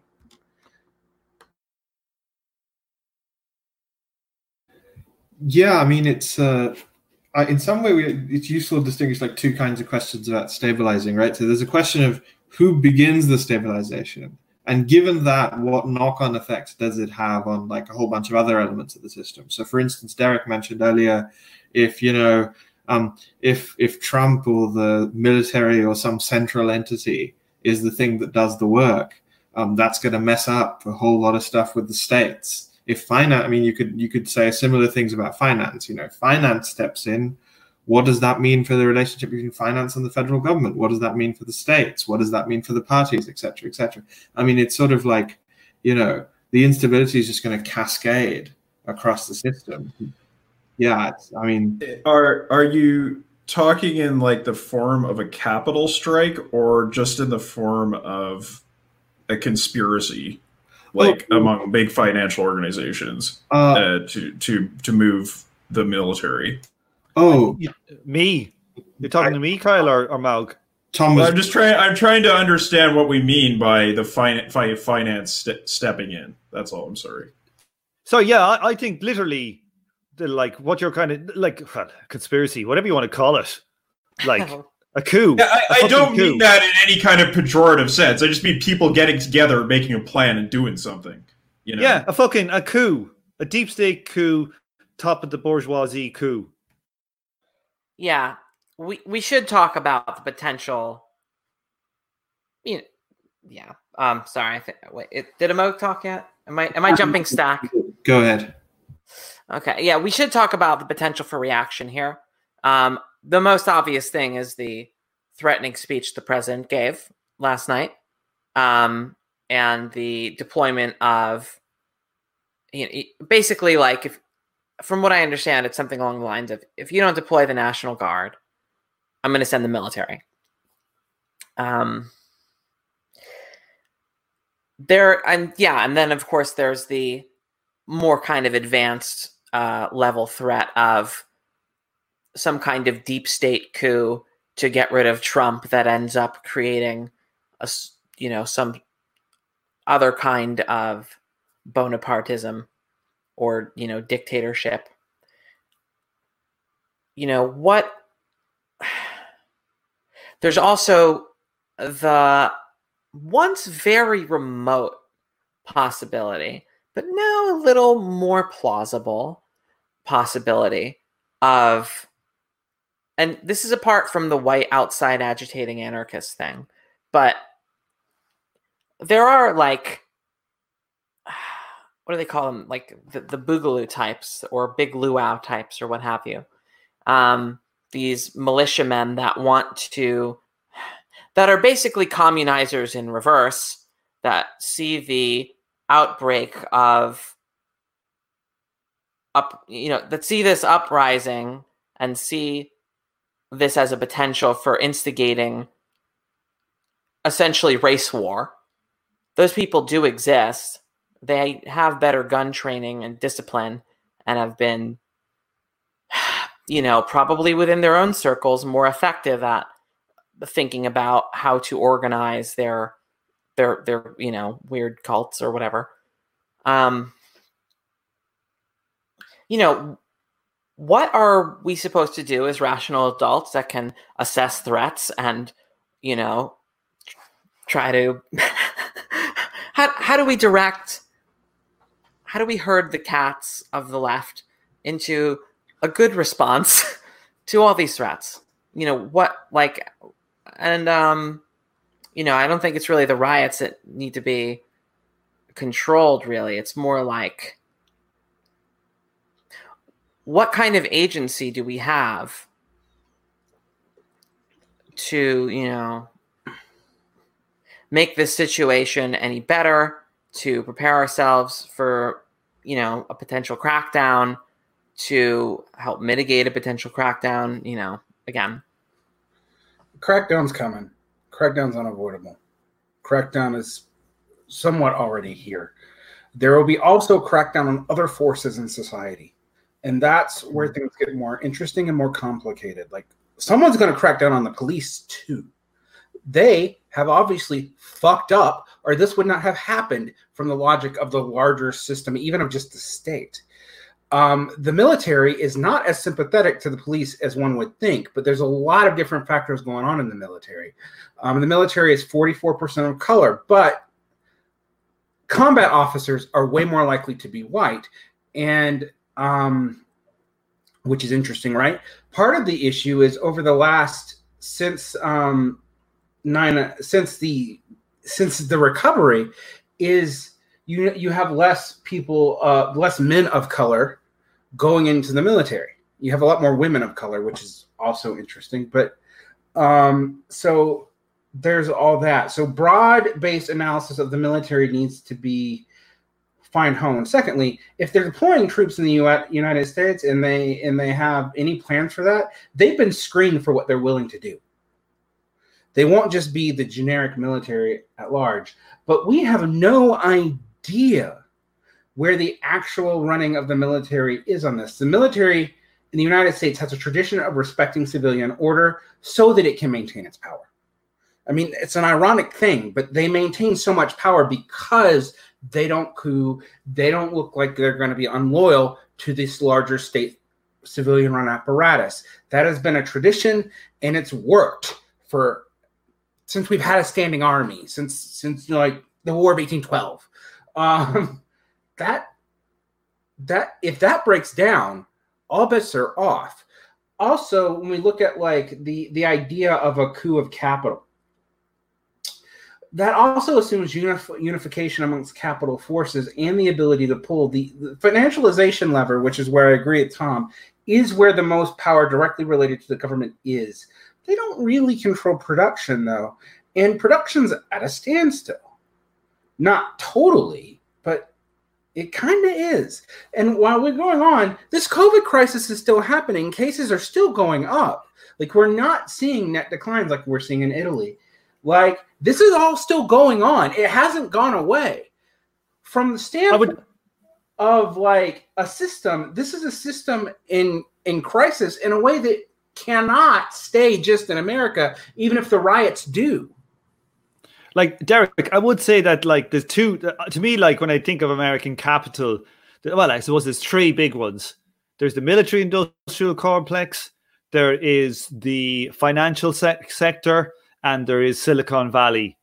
And I would say Silicon Valley would not like a dictatorship. I think that the finance sector would not like a dictatorship because, honestly, if I remember thinking before I knew much about economics when the two thousand eight crash, I was thinking, God, I wonder, is this the end of the dollar? The dollar is under fucking immense pressure. It will, it will lose a shitload of value if they go dictatorship. So I don't think the finance will want that. And and then the third one is a military-industrial complex, and I think they're probably fine with it. So, like, it depends for me is like it, there will be a battle between these sectors of capital, much like when we read the uh, like the Brumaire, you've got the landed gentry fighting finance. So I think that's the battle in the bourgeoisie that will be had. And I just think that the, the sectors of capital that w- w- don't want it, and just the empire doesn't doesn't want it. It, you know, it, it would seem like, you know, maybe they can't get their act together like the fucking left, but like they're they're easier to organize. They're smaller and they've got power. So I do kind of, I don't know, but like I'd be, I, I'm I'm I'm staggered. They don't have it together. That's that's the way I'm saying. I'm not going to say I think they'll get it together because fuck me, they're they're really playing high stakes poker here, but they haven't got it together. and we haven't seen any sign yet that they will. Uh, I just have a small uh, question following up on what you're saying about the composition of the military, uh, Derek. So it was about the National Guard. Uh, what does that look like? Because I know in like the Vietnam era, the National Guard was like generally seen as quite bourgeois because of all the draft dodging, but I really doubt that's the case anymore. Uh, do you know anything about that and how it might factor into the situation? So I don't have hard numbers in front of me. The trends for for all military recruitment is that it has gone down. The Guard actually probably does pretty well because you can work and be in the Guard in a way that you cannot be in, you know, like a full-time soldier. You can be in the reserves. But um, one of the things that the Bush era changed was not just the perception of the National Guard as like, you know, where the bourgeois go and also where like the weekend warriors who don't do shit go, because they got deployed Often, often because of cost-saving mechanisms, actually, during the Bush years, the Guard and the Reserve were deployed first, and full soldiers were actually kept back, which is crazy to think about. But that I, I knew, I knew people who were training to be special forces and were special forces for several years before they saw combat. Well, reservists saw combat for a long time, um, and some of the Guard did too. Um, as far as their racial makeup, I'd assume it's largely the same. One of the things that you have to deal with is when, when economic times are bad, the military is pretty fucking diversified. When economic times are good, the people in the military are largely children of people in the military. And they also come from very specific reasons, like where I'm from. Like I'm from an area that is heavily military because our economy never got any fucking better. Even like in, in, in Georgia, Um, during the downturn, if you weren't in Atlanta or Savannah, like it was not evenly distributed. So if you didn't go to one of those two cities, which most people did, a lot of those other cities have been largely kind of hollowed out by just movements of people. First white flight and then everybody flight. Um, you you went into the military because it's a way out. So you have, but the only people who did that were people who had a tradition of doing it. Um, and that's, I think, true for the Guard. So what you're seeing is a lot of like children of military in the military. On children of military and the Guard. Um, they're badly demoralized, I think. Like I have, like I know some soldiers, they do not like this. They don't know how to use non-lethals. Like they're not really trained in it. Like I, you know, I as a person who's do, like I've had more non-lethal training than the average soldier has um, myself, and like that was twenty years ago, and that was because of a job I did for nine months. I mean, like you know, so. So, yeah, they're pretty badly demoralized. And the people with the non-lethal training are the cops, who are the people more likely to be lethal right now. So, like, you can hear me getting excited to think about, like, I'm worried because the composition is very weird. I don't think the military wants – I don't think they want this. But I also don't think they want to see their cities burn up in riots. And in revolts that don't have demands, even if I think the military sympathies is probably, because the general public sympathies is probably with the protesters. I mean, one of the things I've I've told people is like cops are probably the most reactionary part of the of the of the lethal arm of the state because they do it for life. Absolutely. And, and they're like a vested class in the way that soldiers, unless the, unless they're brass, are not. Even you know, even though we don't, we're not dealing with like, with um, you know, like a like a citizen army anymore. Professional soldiers are not generally lifers, so you know, there's there's that. Um, yeah, that's all. All I was trying to bring up earlier when I talked about the corporate interest of the police. Um, yeah, that makes sense.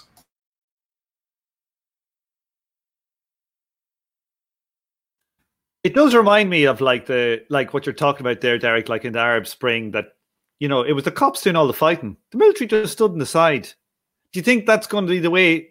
Like, that's the way I think it'll most likely go. I just feel like there's not, there's not, there's not sufficient, I don't know, it's hard to know, like, with these things, but there doesn't seem to be sufficient support amongst the population for Trump, and there doesn't seem to be sufficient support among the bourgeoisie for Trump. So it'll be a hell of a maneuver if he if he manages to become a dictator. Fucking hell. So I'm not going to jump to that, but I will say a couple of things to think about right now. I mean, we're still in the context of an election. Generally, generally riots and revolts push push normies to the right. That has not happened yet, but it's beginning to. All right. You're beginning to see splits as these things seem more and more under, out of control. Um, another thing that we have to deal with is the fact that um, the last time this happened, our model, you know, this is me doing, instead of doing like ancient socialist history, just U S political history, our model was the shift from the Lyndon B. Johnson guns and butter bullshit into Nixon land. That's the result of the Watts Wyatt and the, assass- and the assassination and the Days of Rage and all that shit. Um, but we have farce clown Nixon now. Where does this go? Where does the reaction to this go? Like, I don't even know. One thing I am seeing is I know a lot of, like, there's a lot of paranoia amongst, like, retired and rural Um, former proles, kind of, our former workers and and petit bourgeois people who who have some kind of identification with Trump that I have trouble materially explaining. Some of it can be explained in the whole, like, wanting the state to save your failing, inefficient business way, the way, like, fascism historically worked. But some of it's not explainable by that. Like, I had somebody yelling at me, um, well, not me personally, a friend of mine the other day, uh, yesterday, when, when they made a mild liberal critique of Trump about how Trump brought this great economy. Now, this person is a meth mouth person from Wyoming who lives in Wyoming, and they never had a great economy. Their economy has been shit the entire time. Now, Trump has made promises to them, but he has not delivered. He hasn't been able to. So... You know, like, like that economy's been down. They're counter-cyclic, although right now special. They might, they might, they're not counter-cyclic right now because, because both the resource sector and the finance sector have crashed at the same time, kind of. Um, you know, we've seen huge drops in G D P. So, like, and the oil industry crashed for reasons that actually don't have much to do with COVID, although we're accelerated by it. Um, so. Like, where, like, I don't understand where that base comes from, except that it's desperate. And it has a kind of lizard brain class analysis that sees the cities as better off, even if there's teeming poor in them. And that's resentment. And anyone who's, you know, I've literally seen people in the, in, the, in you know, rural areas, like where, like I said, where I grew up and where a lot of my friends live, um, say stuff like, well, of course, the vast majority of the working poor in the United And the U S supports the Democrats, and they live in cities. They must, or they wouldn't have power. And, like, that's not even true. Like, those people aren't voting for Dems any more than they're voting for Republicans on margin. Um, they're not, like, forty percent of them or more, actually probably more like sixty percent of them aren't voting, forty percent of the population. Um, so, so like that kind of, there's some, there's some other dynamics that are materially distorted. Um, and I just think, like, we keep on talking, like, we, we like if we want to do material analysis, we can't be super broad base. Like, studying the history of the twenties, the socialists and the communists both continually fuck up about what's going to happen by speaking in broad-based terms and not seeing what auxiliary classes and auxiliary parts of the state are going to do. And so they're constantly wrong.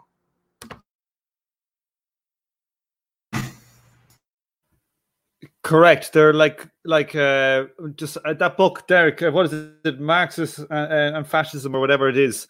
Like, reading some of that, they're just they just fuck it up. Their theories, and they underestimate people all over the place. We have in the chat there uh, somebody from uh, from Chile, uh, Rene Moncayo, and he's just like saying, like, don't just be surprised. Don't say, like, Trump's an idiot. He couldn't pull it off. Like, he was saying, like, that, you know, um, Pinochet and these guys were fucking dumbasses, and half of the like most of the Nazis were pretty fucking dumb too.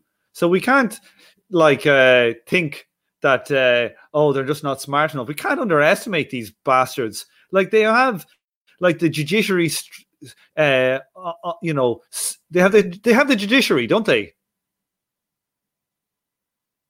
Anyone? Yes and no. Go ahead, Esri. Yeah, I was just going to say, wait, who, so what? Who has the judiciary exactly? The, well, the Republicans do. Like the right-wing Re- Republicans. Uh, the right wing and the Republican Party is different at, than it used to be. Like the establishment Republican Party is kind of a different animal. Frankly, the um, the ju- the justices on these issues, I don't know. There's a reason that, that the American legal system is still like this, is because when it comes to issues of the police state, the two parties are not that far apart. Like, unfortunately, when you see how justices rule on that sort of thing, um, you can't tell sometimes which party appointed a justice. You know, that was thought of as a as a good at one point. Now, of course, uh, judicial politics is very, you know, polarized and whatever, but not really around this stuff. There's a silent sort of consensus about these things. I, I will say that part of that consensus, though, is that the extrajudicial use of force by the police is a threat to judicial power itself. So they tend to side with the police, except when they break procedural process, because that really matters. It's the same reason, like, why Stalin insisted on giving you a, stole, a show trial before they shot you in the head. Like, it's it, it, and so that breaking down in an explicit way, in a way that everyone can see, is a threat to them. Um, another thing we have to realize, though, is like Trump has been appointing, yes, very conservative uh, people to judicial appointments, not just at the Supreme level, across the board, but they haven't necessarily been Trumpist. They've been evangelicals. They've been libertarians. They've been law and order people. They've actually, like, he's just been taking lists drawn from different conservative factions and appointing those people as the factions, as the think tanks see fit. So he hasn't had a judiciary that is explicitly him, except in some very, very um, obvious cases where the people are just totally incompetent and he just appointed somebody as a lackey. But what, what's interesting also, and we talked about this in the Brumaire thing that got sidetracked from the Brumaire, is how much of the other apparatus of the state he has allowed to be hollowed out. And so, like, that's a real problem. And that, and that, and that's been allowed too by Congress not taking its role, because it's, it's Congress's precarious balance between elect between like, they don't want to do anything because doing anything would actually risk their, their cash flow. Like, that's really a lot of the stuff that's led to this, this breakdown in our system. But again, I don't see it staying here. I mean, the, the parliamentary systems are becoming really unstable. Even the C C P is becoming more and more divided against itself. I, I don't understand, like, what's happening in the circuit of capital, you know, that's allowing all these wild factors to become predominant, except that the only thing, you know, and I don't think we're in a, I don't think this is analogous to the nineteen twenties in a direct way, but that's another time where things were just this off kilter almost everywhere. Even in the United States, no one saw F D R coming out of nowhere and, and like being a class traitor. And also, I mean, a class traitor to the bourgeoisie in a, in a, in a way that was actually about getting social peace and maintaining it and being somewhat successful at it. Um, so he wasn't a true class traitor, but he was more like willing to play that role than anyone thought he was going to. And, Um, but I don't see any, like, like the media spectacle of all this has got to be dealt with, because, like, it's very distorting and it has material interest to distort it. And, like, these are these, like, adjacent factors that I think we by and large have been blindsided by, um, both historically and in this. Okay, I, I'm going to shift it up uh, maybe, and uh, if people don't mind, I'm going to turn this into a gambling show. Okay, we got to gamble what the oh. state of affairs is going to be on January first, twenty twenty-one. I want to hear each person's prediction, starting with Kyle. Put me on the spot here. Um... I will take the fairly safe bet, and I think there will be a provisional government, provisional martial government uh, in place to deal with uh, completely out of control COVID outbreak. Um, I, I think that's kind of what I see happening.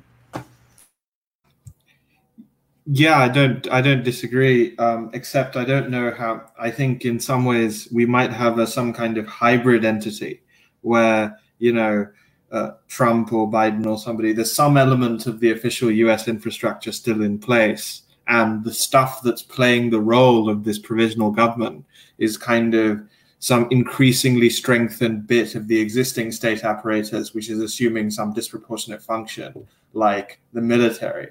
Or, I mean, maybe probably not. I mean, could be could be an increasingly militarized cop uh, situation. But roughly, I mean, I think I'm where Kyle is. You know, some some new normal, or as Derek said, I think Derek said, new new new new new normal um, is is is going to happen. I mean, I don't know about the timeline, um, and I also don't know how stable that's going to be. Um, but some kind of post-crackdown stabilization, however temporary, is what I predict.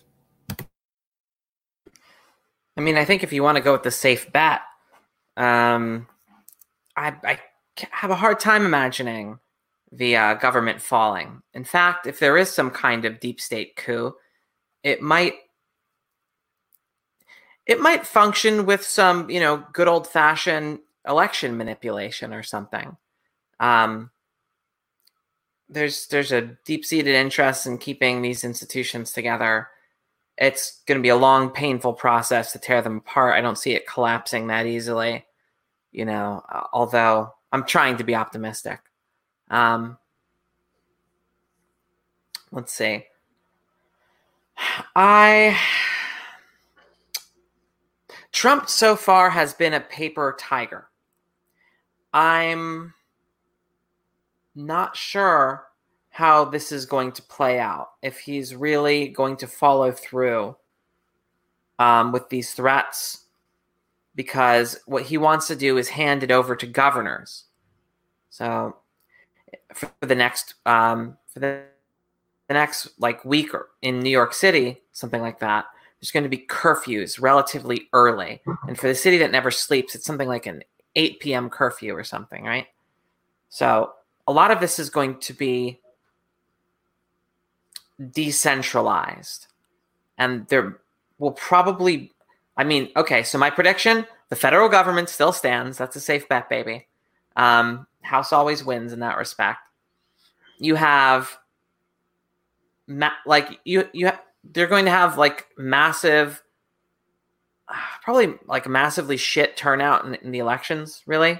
Like, I'm not, I'm not sure how this actually gets translated into electoral energy, especially around Biden, for instance. But, but you might have, there might, I don't know. That's the, that's the most I can see. I, I, I have trouble actually seeing business as usual completely fall apart. Um, but all, so all I can see is something that shoes Biden into the most sclerotic and like, I don't know, you know, anemic and other ways of saying Alzheimer's without saying Alzheimer's since Reagan's second term. Um, so my predictions, one, you're going to get an omnibus police reform bill that's going to bar selling military equipment to the police, um, because that's really not hard to do. Um, you will see Democrats being split, with national Democrats siding more with the protesters probably than local ones. Um, uh, one of the things that you're going to see is, and I'm literally just had a headline pop on my computer as I was doing this, uh, retired general shocked at Trump's talk of deploying troops within the U S. And you have um, Tim Kaine, Um, saying that the Armed Services Committee is going to be debating the N D A A and saying that they will defund the military if they're employed in a way to be used against civilians with lethal force. So you're going to see a lot of wrangling about this in ways that are going to be hard to predict. Um, I also see, like, we might see the first wave of these riots burn out um, because the pressure on the communities and the division about what to do and how these emergent forums are going to go are going to tear a lot of the these people apart, just like they did with Occupy, just like they did with Black Lives Matter. Um, and um, the Black Lives Matter, though, was much clearer in its demands pretty early on, but once it became professionalized in a formal organization, is more like an N G O. There's a lot of resentment right now that a lot of these Black Lives Matters groups have taken a safer stance to a lot of this, it, but it, it's varied from city to city, um, and it's not my comp, it's not my place to comment on where that's going to go. Um, there will probably be right-wing terror attacks. Um, there already kind of are in the course of the riot, and they're being skipped over. They would have been major deals at any other time. I mean, how many how many possible Heather Heyer events have there been since Friday? And they probably haven't killed anyone, but there's been a ton, both by the police themselves and by random truckers and shit. I mean, they literally released a trucker today who ran a semi through a protesting crowd, and they didn't do anything. So, um, where's the party of order? We're going to see it emerge somewhere. I am not sure. I am not willing to say we're not going to see some batshit stuff, because everybody who's predicted normality in the last year has been fucking wrong. And, but I don't know what it looks like. And I agree with Esri in the sense that I highly doubt it will be obvious that, that um, how, how much things are breaking down and how bad the new normal is. But I mean, we're already looking at like almost every major city in the country having, you know, quite, like, we haven't declared martial law, but everyone's under weird-ass curfews and, like, um, you know, like, things are weird, and they're not just weird here. Uh, I'll tell you what will happen. Biden and Trump will get together, and they'll form a, a, a government of unity where they'll go around and they'll shoot everybody in the leg. Because the entire nation will get shot in the leg. And that will be our synthesis I will at the say, end of history. I will say it's been kind of hard to to see how, like, Biden makes that comment, and I'm literally watching most of the moderate and liberal and even somewhat rightish, uh, um, like, news services try to spin that as an image of hope and reconciliation while Trump is throwing flames in the fire. And I'm like, he's like, we should love each other and shoot protesters in the leg and other people in the leg. And not the uh, heart, that, which is insane. That, that comment pissed me off so much. Like, I never liked Joe Biden, but damn. Like, that is the kind mm. of fucking thing that Donald Trump would say. Yeah. No well, joking. It's the type of dumbass fucking shit. We're shooting the, the same, leg. It's that same dementia brain. Although I'm not sure with Trump. I think there might still be a pilot in the seat. Um...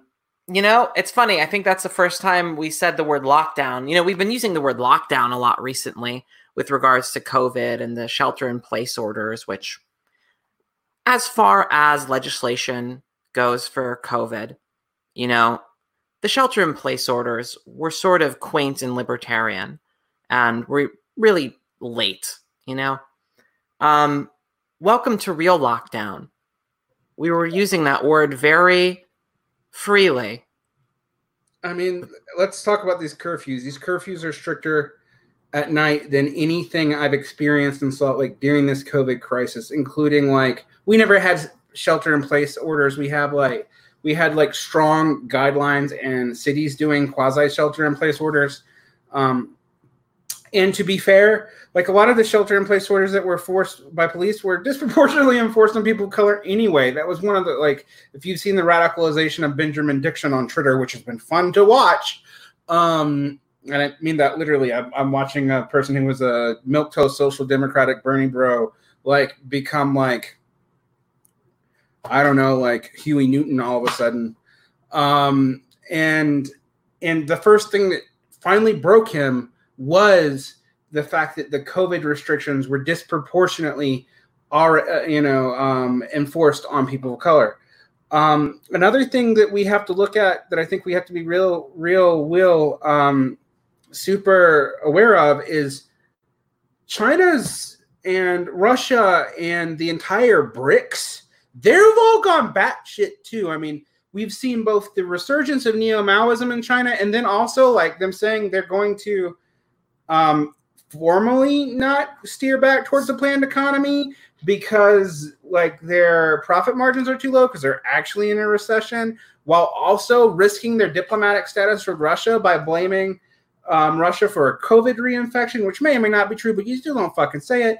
And like playing fast and loose with Modi, with troop movements. I mean, like, guys, the entire world's a tinderbox right now. And I don't even know what's all going on in the in the undeveloped world. Like, I would not be surprised if we see some crazy, crazy shit in, um, in like, like the Middle East in particular, where there's already huge numbers of unemployed people, even when the economy worldwide was better than now.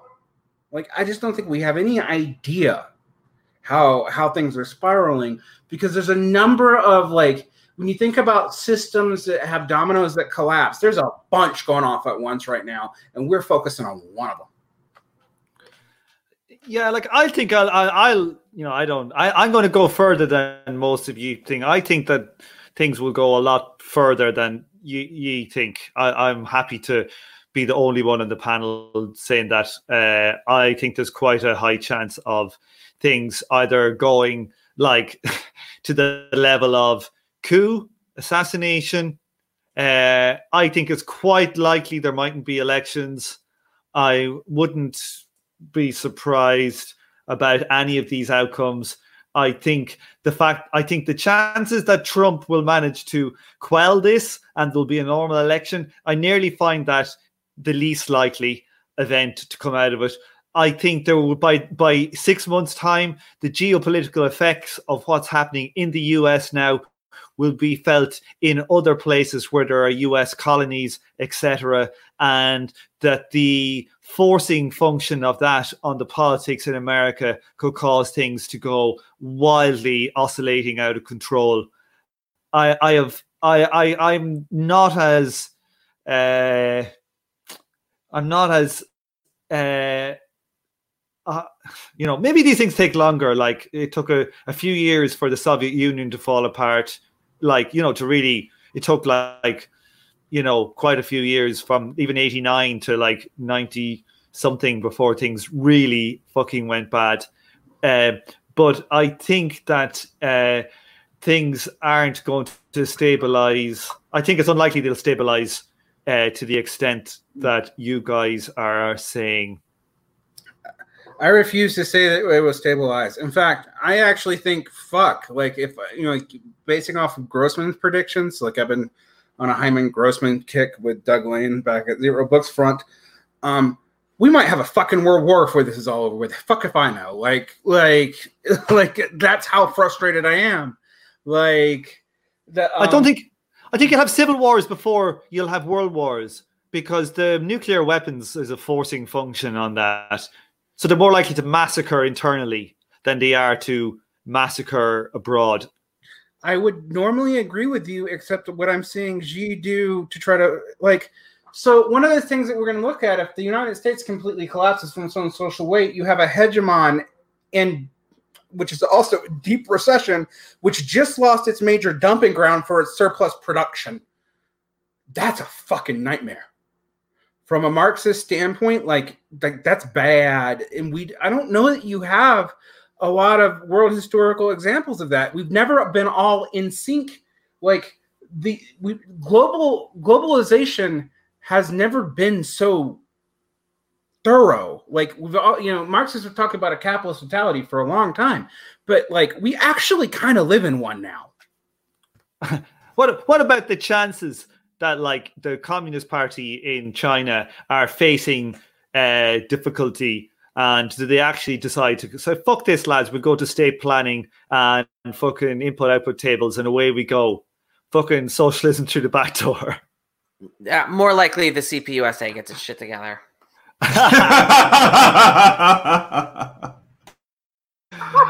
God, that's a that is a that is a that is that's not a betting man's option. Those are drinking odds. They they are the same odds as like a fucking. They're, I'll tell you what odds they are. They're the same odds as a as a bottle of whiskey falling over due to purely the effects of Brownian motion. Oh man, it's a weird time to be a scientific socialist and look at try to do sectoral analysis. Also, like the more we do this, the more people are going to get mad at us uh, because we're not conforming to their projections on the situation. And like I don't have anything, man. I like like you guys can hear it in my voice. I'm literally watching my the activists in my community play out the micro ten, like I, I, I use micro tensions and people don't think I'm talking about microaggressions. um play out the micro tensions of like of like trying to emerge with demands and forms and needs that are clear and handle outside infiltration while not also empowering Democrats locally to use outsider infiltrator, you know, narratives to throw us mm-hmm. all the cop. Like, like just seeing this in one city and and like playing that out and what I know about global politics and history, I have no fucking idea. And uh, yeah, we might like I think almost us knowing what's going to happen is as likely as you and I and Tom, you and I declare ourselves sovereign citizen communist and like we implement the N N P people and like somehow drive an entire fucking world economy off of it. That's about as likely as me knowing what's going to happen. Well, Derek, I, I am up for it. Was right. The individual is what drives history. I, all I know is that I'm up for it. I am definitely up for it. Is there like... Trump is a spook. Trump. Oh man, seriously, like, is it possible? Like, this is one thing. Is it possible that this is like, like, remember Trump? They released the alien videos, and this is actually the fucking landing has actually begun, and we're not actually aware of it. We are blind to the aliens have come. Why? Why in the world would the aliens want to get involved in this shit show? To find out, watch Past Tense, parts one and two from Star Trek Deep Space Nine. To um, find out the counter argument, recently, yeah. Read the Ian Banks story about how the aliens come and decide it's not worth it. What, why, why do people? Why well, do we, people we didn't play, do that one do, on Swampside recently, so why do why do people play Civ? They just they're just coming in to fuck our I can shit tell up, ya. You know. I mean, um, seriously, Gabriel Bell is probably like we should be fucking doing searches online to find him because shit, he's only about fucking right. three years before it fucking happens, lads.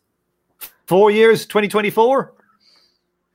Yeah, it? get your get your Starfleet uniforms ready because there needs to be a bridge to the future to it that emerges out of the riots, and only the friends of Gabriel Bell can make that happen. You know what? If the Federation emerges, I'm with the fucking Klingons. That's what I got to say. Oh, Derek, you'd, yeah, you'd, be such, you'd, be, you'd be such a wharf. The House of Varn. um, we, we, yeah, it's uh, like, um, seriously though, uh, I'm just waiting for Irish unification in twenty twenty-six. You know. That's what Star Trek said. It's fucking eerily fucking right. Yeah, oh, when the rest of the world is on fire, and that's it. The Paddies will be drinking Guinness, having a few spuds, fucking s- sleeping well, with their sisters. Fucking brilliant. You guys are used to everything falling apart, so it might as well be. It's not. It's kind of business as usual for Ireland. It's like the same thing in Eastern Europe, right? Like. The yeah, only thing, right. yeah, the only thing Roddenberry got wrong, like Marx, is the timeline. You know, like just the dates on the timeline. That's the only problems with his predictions. So, so wait, don't we have like a weird like eugenics war coming? And like, it was supposed to be in the nineties. Oh, but yeah. But in the nineties, it was supposed to be eugenics war, like yeah, nineteen nineties, yeah, or the twenty nineties. In the nineteen nineties, there was supposed to be a race of genetic supermen that uh, took over, in part by kind of commandeering, like, uh, like uh, anti-Sikh sentiments in India and, and other shit that were that was that were gonna like rise to like make, you know, some sort of like Khan Noonien Singh, the villain from The Wrath of Khan, was supposed to have been a dictator in India in the nineteen nineties. It had like a world council of supermen that that he brought together in order to dominate the world, but instead they each had their own fiefdoms and had an enormous world war. And they and all, the, the Sikhs all went to Canada. That's what happened. Yeah. Oh, yeah. So one of the funny things about that is like, well, like Khan's politics aren't that different from Narendra Modi's, but like, you're not wrong, Derek. You're not wrong. It's just I, I I doubt that some loser like Modi is genetically altered and ripped like Khan. I just want them to put those little things in people's ears that eat their ears out. Remember those things? And they would like, ah! I had that. I had a, I had an abscess in my ear when I was a kid, and I just watched that, and it was like that. My head like was under such pressure from this thing. It sounded like an explosion when the abscess burst. And for about a week afterwards, uh, I would wake up in the morning and there would be a, like a one foot square on my pillow that would be dried hard earwax. Oh God, so, Tom! Uh, that's a pretty good analogy for the situation we're in, I think. It's not dry yet, though, Kyle. It's not dry. No, no, but you know, if we ever wake up from this, there's going to be an earwax situation. Oh. So to end on a positive note, I will talk about when I had an abscessed jaw in South Korea and they gave me a stick and then poked it. Um, and uh, all the goop flew over everything. And then I had to get like five crowns. So like that's also a pretty good metaphor, because after all the poison drains out, everybody's going to have to rebuild a highly broken system, um, which, you know, yes. Not ideal. Like even, even if the communist win, it's a good idea. But it's possible, people. Well, welcome to Derek Farn's fucking health show, where he travels around the world and gets different serious fucking ailments everywhere he goes and nearly dies in each country. That's my new fucking reality show. Move over these fucking chef shows, Kyle. It'll just be like Varn getting like fucking elephantitis in Uganda. Fucking uh, yeah. Tom, you just turn into. I mean, I think it's typhoid Mexico. So yeah. Oh dear. Right, everybody. I think we'll we'll go offline. It's fucking half past one here in the morning. Um, thanks everybody. We had a high of I think sixty-one people listening. That's definitely the yeah. highest I think we've had uh, yeah. before. Emancipation Network. Hi. Yeah. I can't possibly go through the chat because there's way too many weirdos in there to give you all a shout out. But thanks anyway for listening, and I'll I'll see if I can edit this, uh, or I might just throw it up as it is. Uh, I, I feel like we should do this like every like every two days for the next fucking six months, and that'll be all our episodes. That'll be it. Like seriously, uh, every, that's a I resounding do, yes from Kyle there. I do it like every two weeks with uh with with Doug, and every time we say something, it's like, and what could happen next? And literally the next day, it's like, oh, now there are riots. Or, oh, now there's a super bug. Or, oh, do you remember when we were talking about how the worst thing we had to deal with was Bernie losing? Or the, the fires? Mm. And seriously. imagine, like, imagine they made Bernie V P and they said, uh, they said they'd do healthcare. Military provisional government under Bernie. Civilian representative. Oh, yeah. Yeah, right. You know what they say about omelets. The eighteenth mayor of of Bernie Sanders. That's like that's even less likely than the eighteenth premier of Joe Biden at this stage. It's fucking le- yeah. less likely. Yeah, no, no, no kidding. Like literally, you may have got that right. Kyle, it will be the eighteenth premier of Joe Biden. Uh, yeah, yeah, I, I, I, I don't know. It might happen. It might happen. I'm I don't waiting. think I'm, already... I'm Are we waiting. Laugh?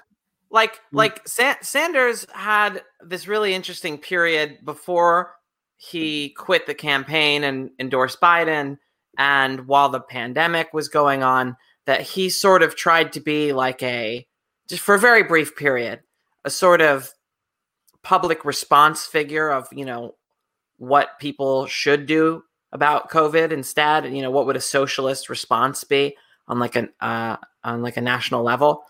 It would be very interesting if he took that on at all, instead of being, you know, like, I don't know, instead of lining up behind Biden.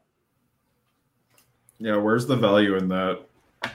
Or the, as the commenter has mentioned, Hillary Clinton emerges again. Uh, Finally, riot.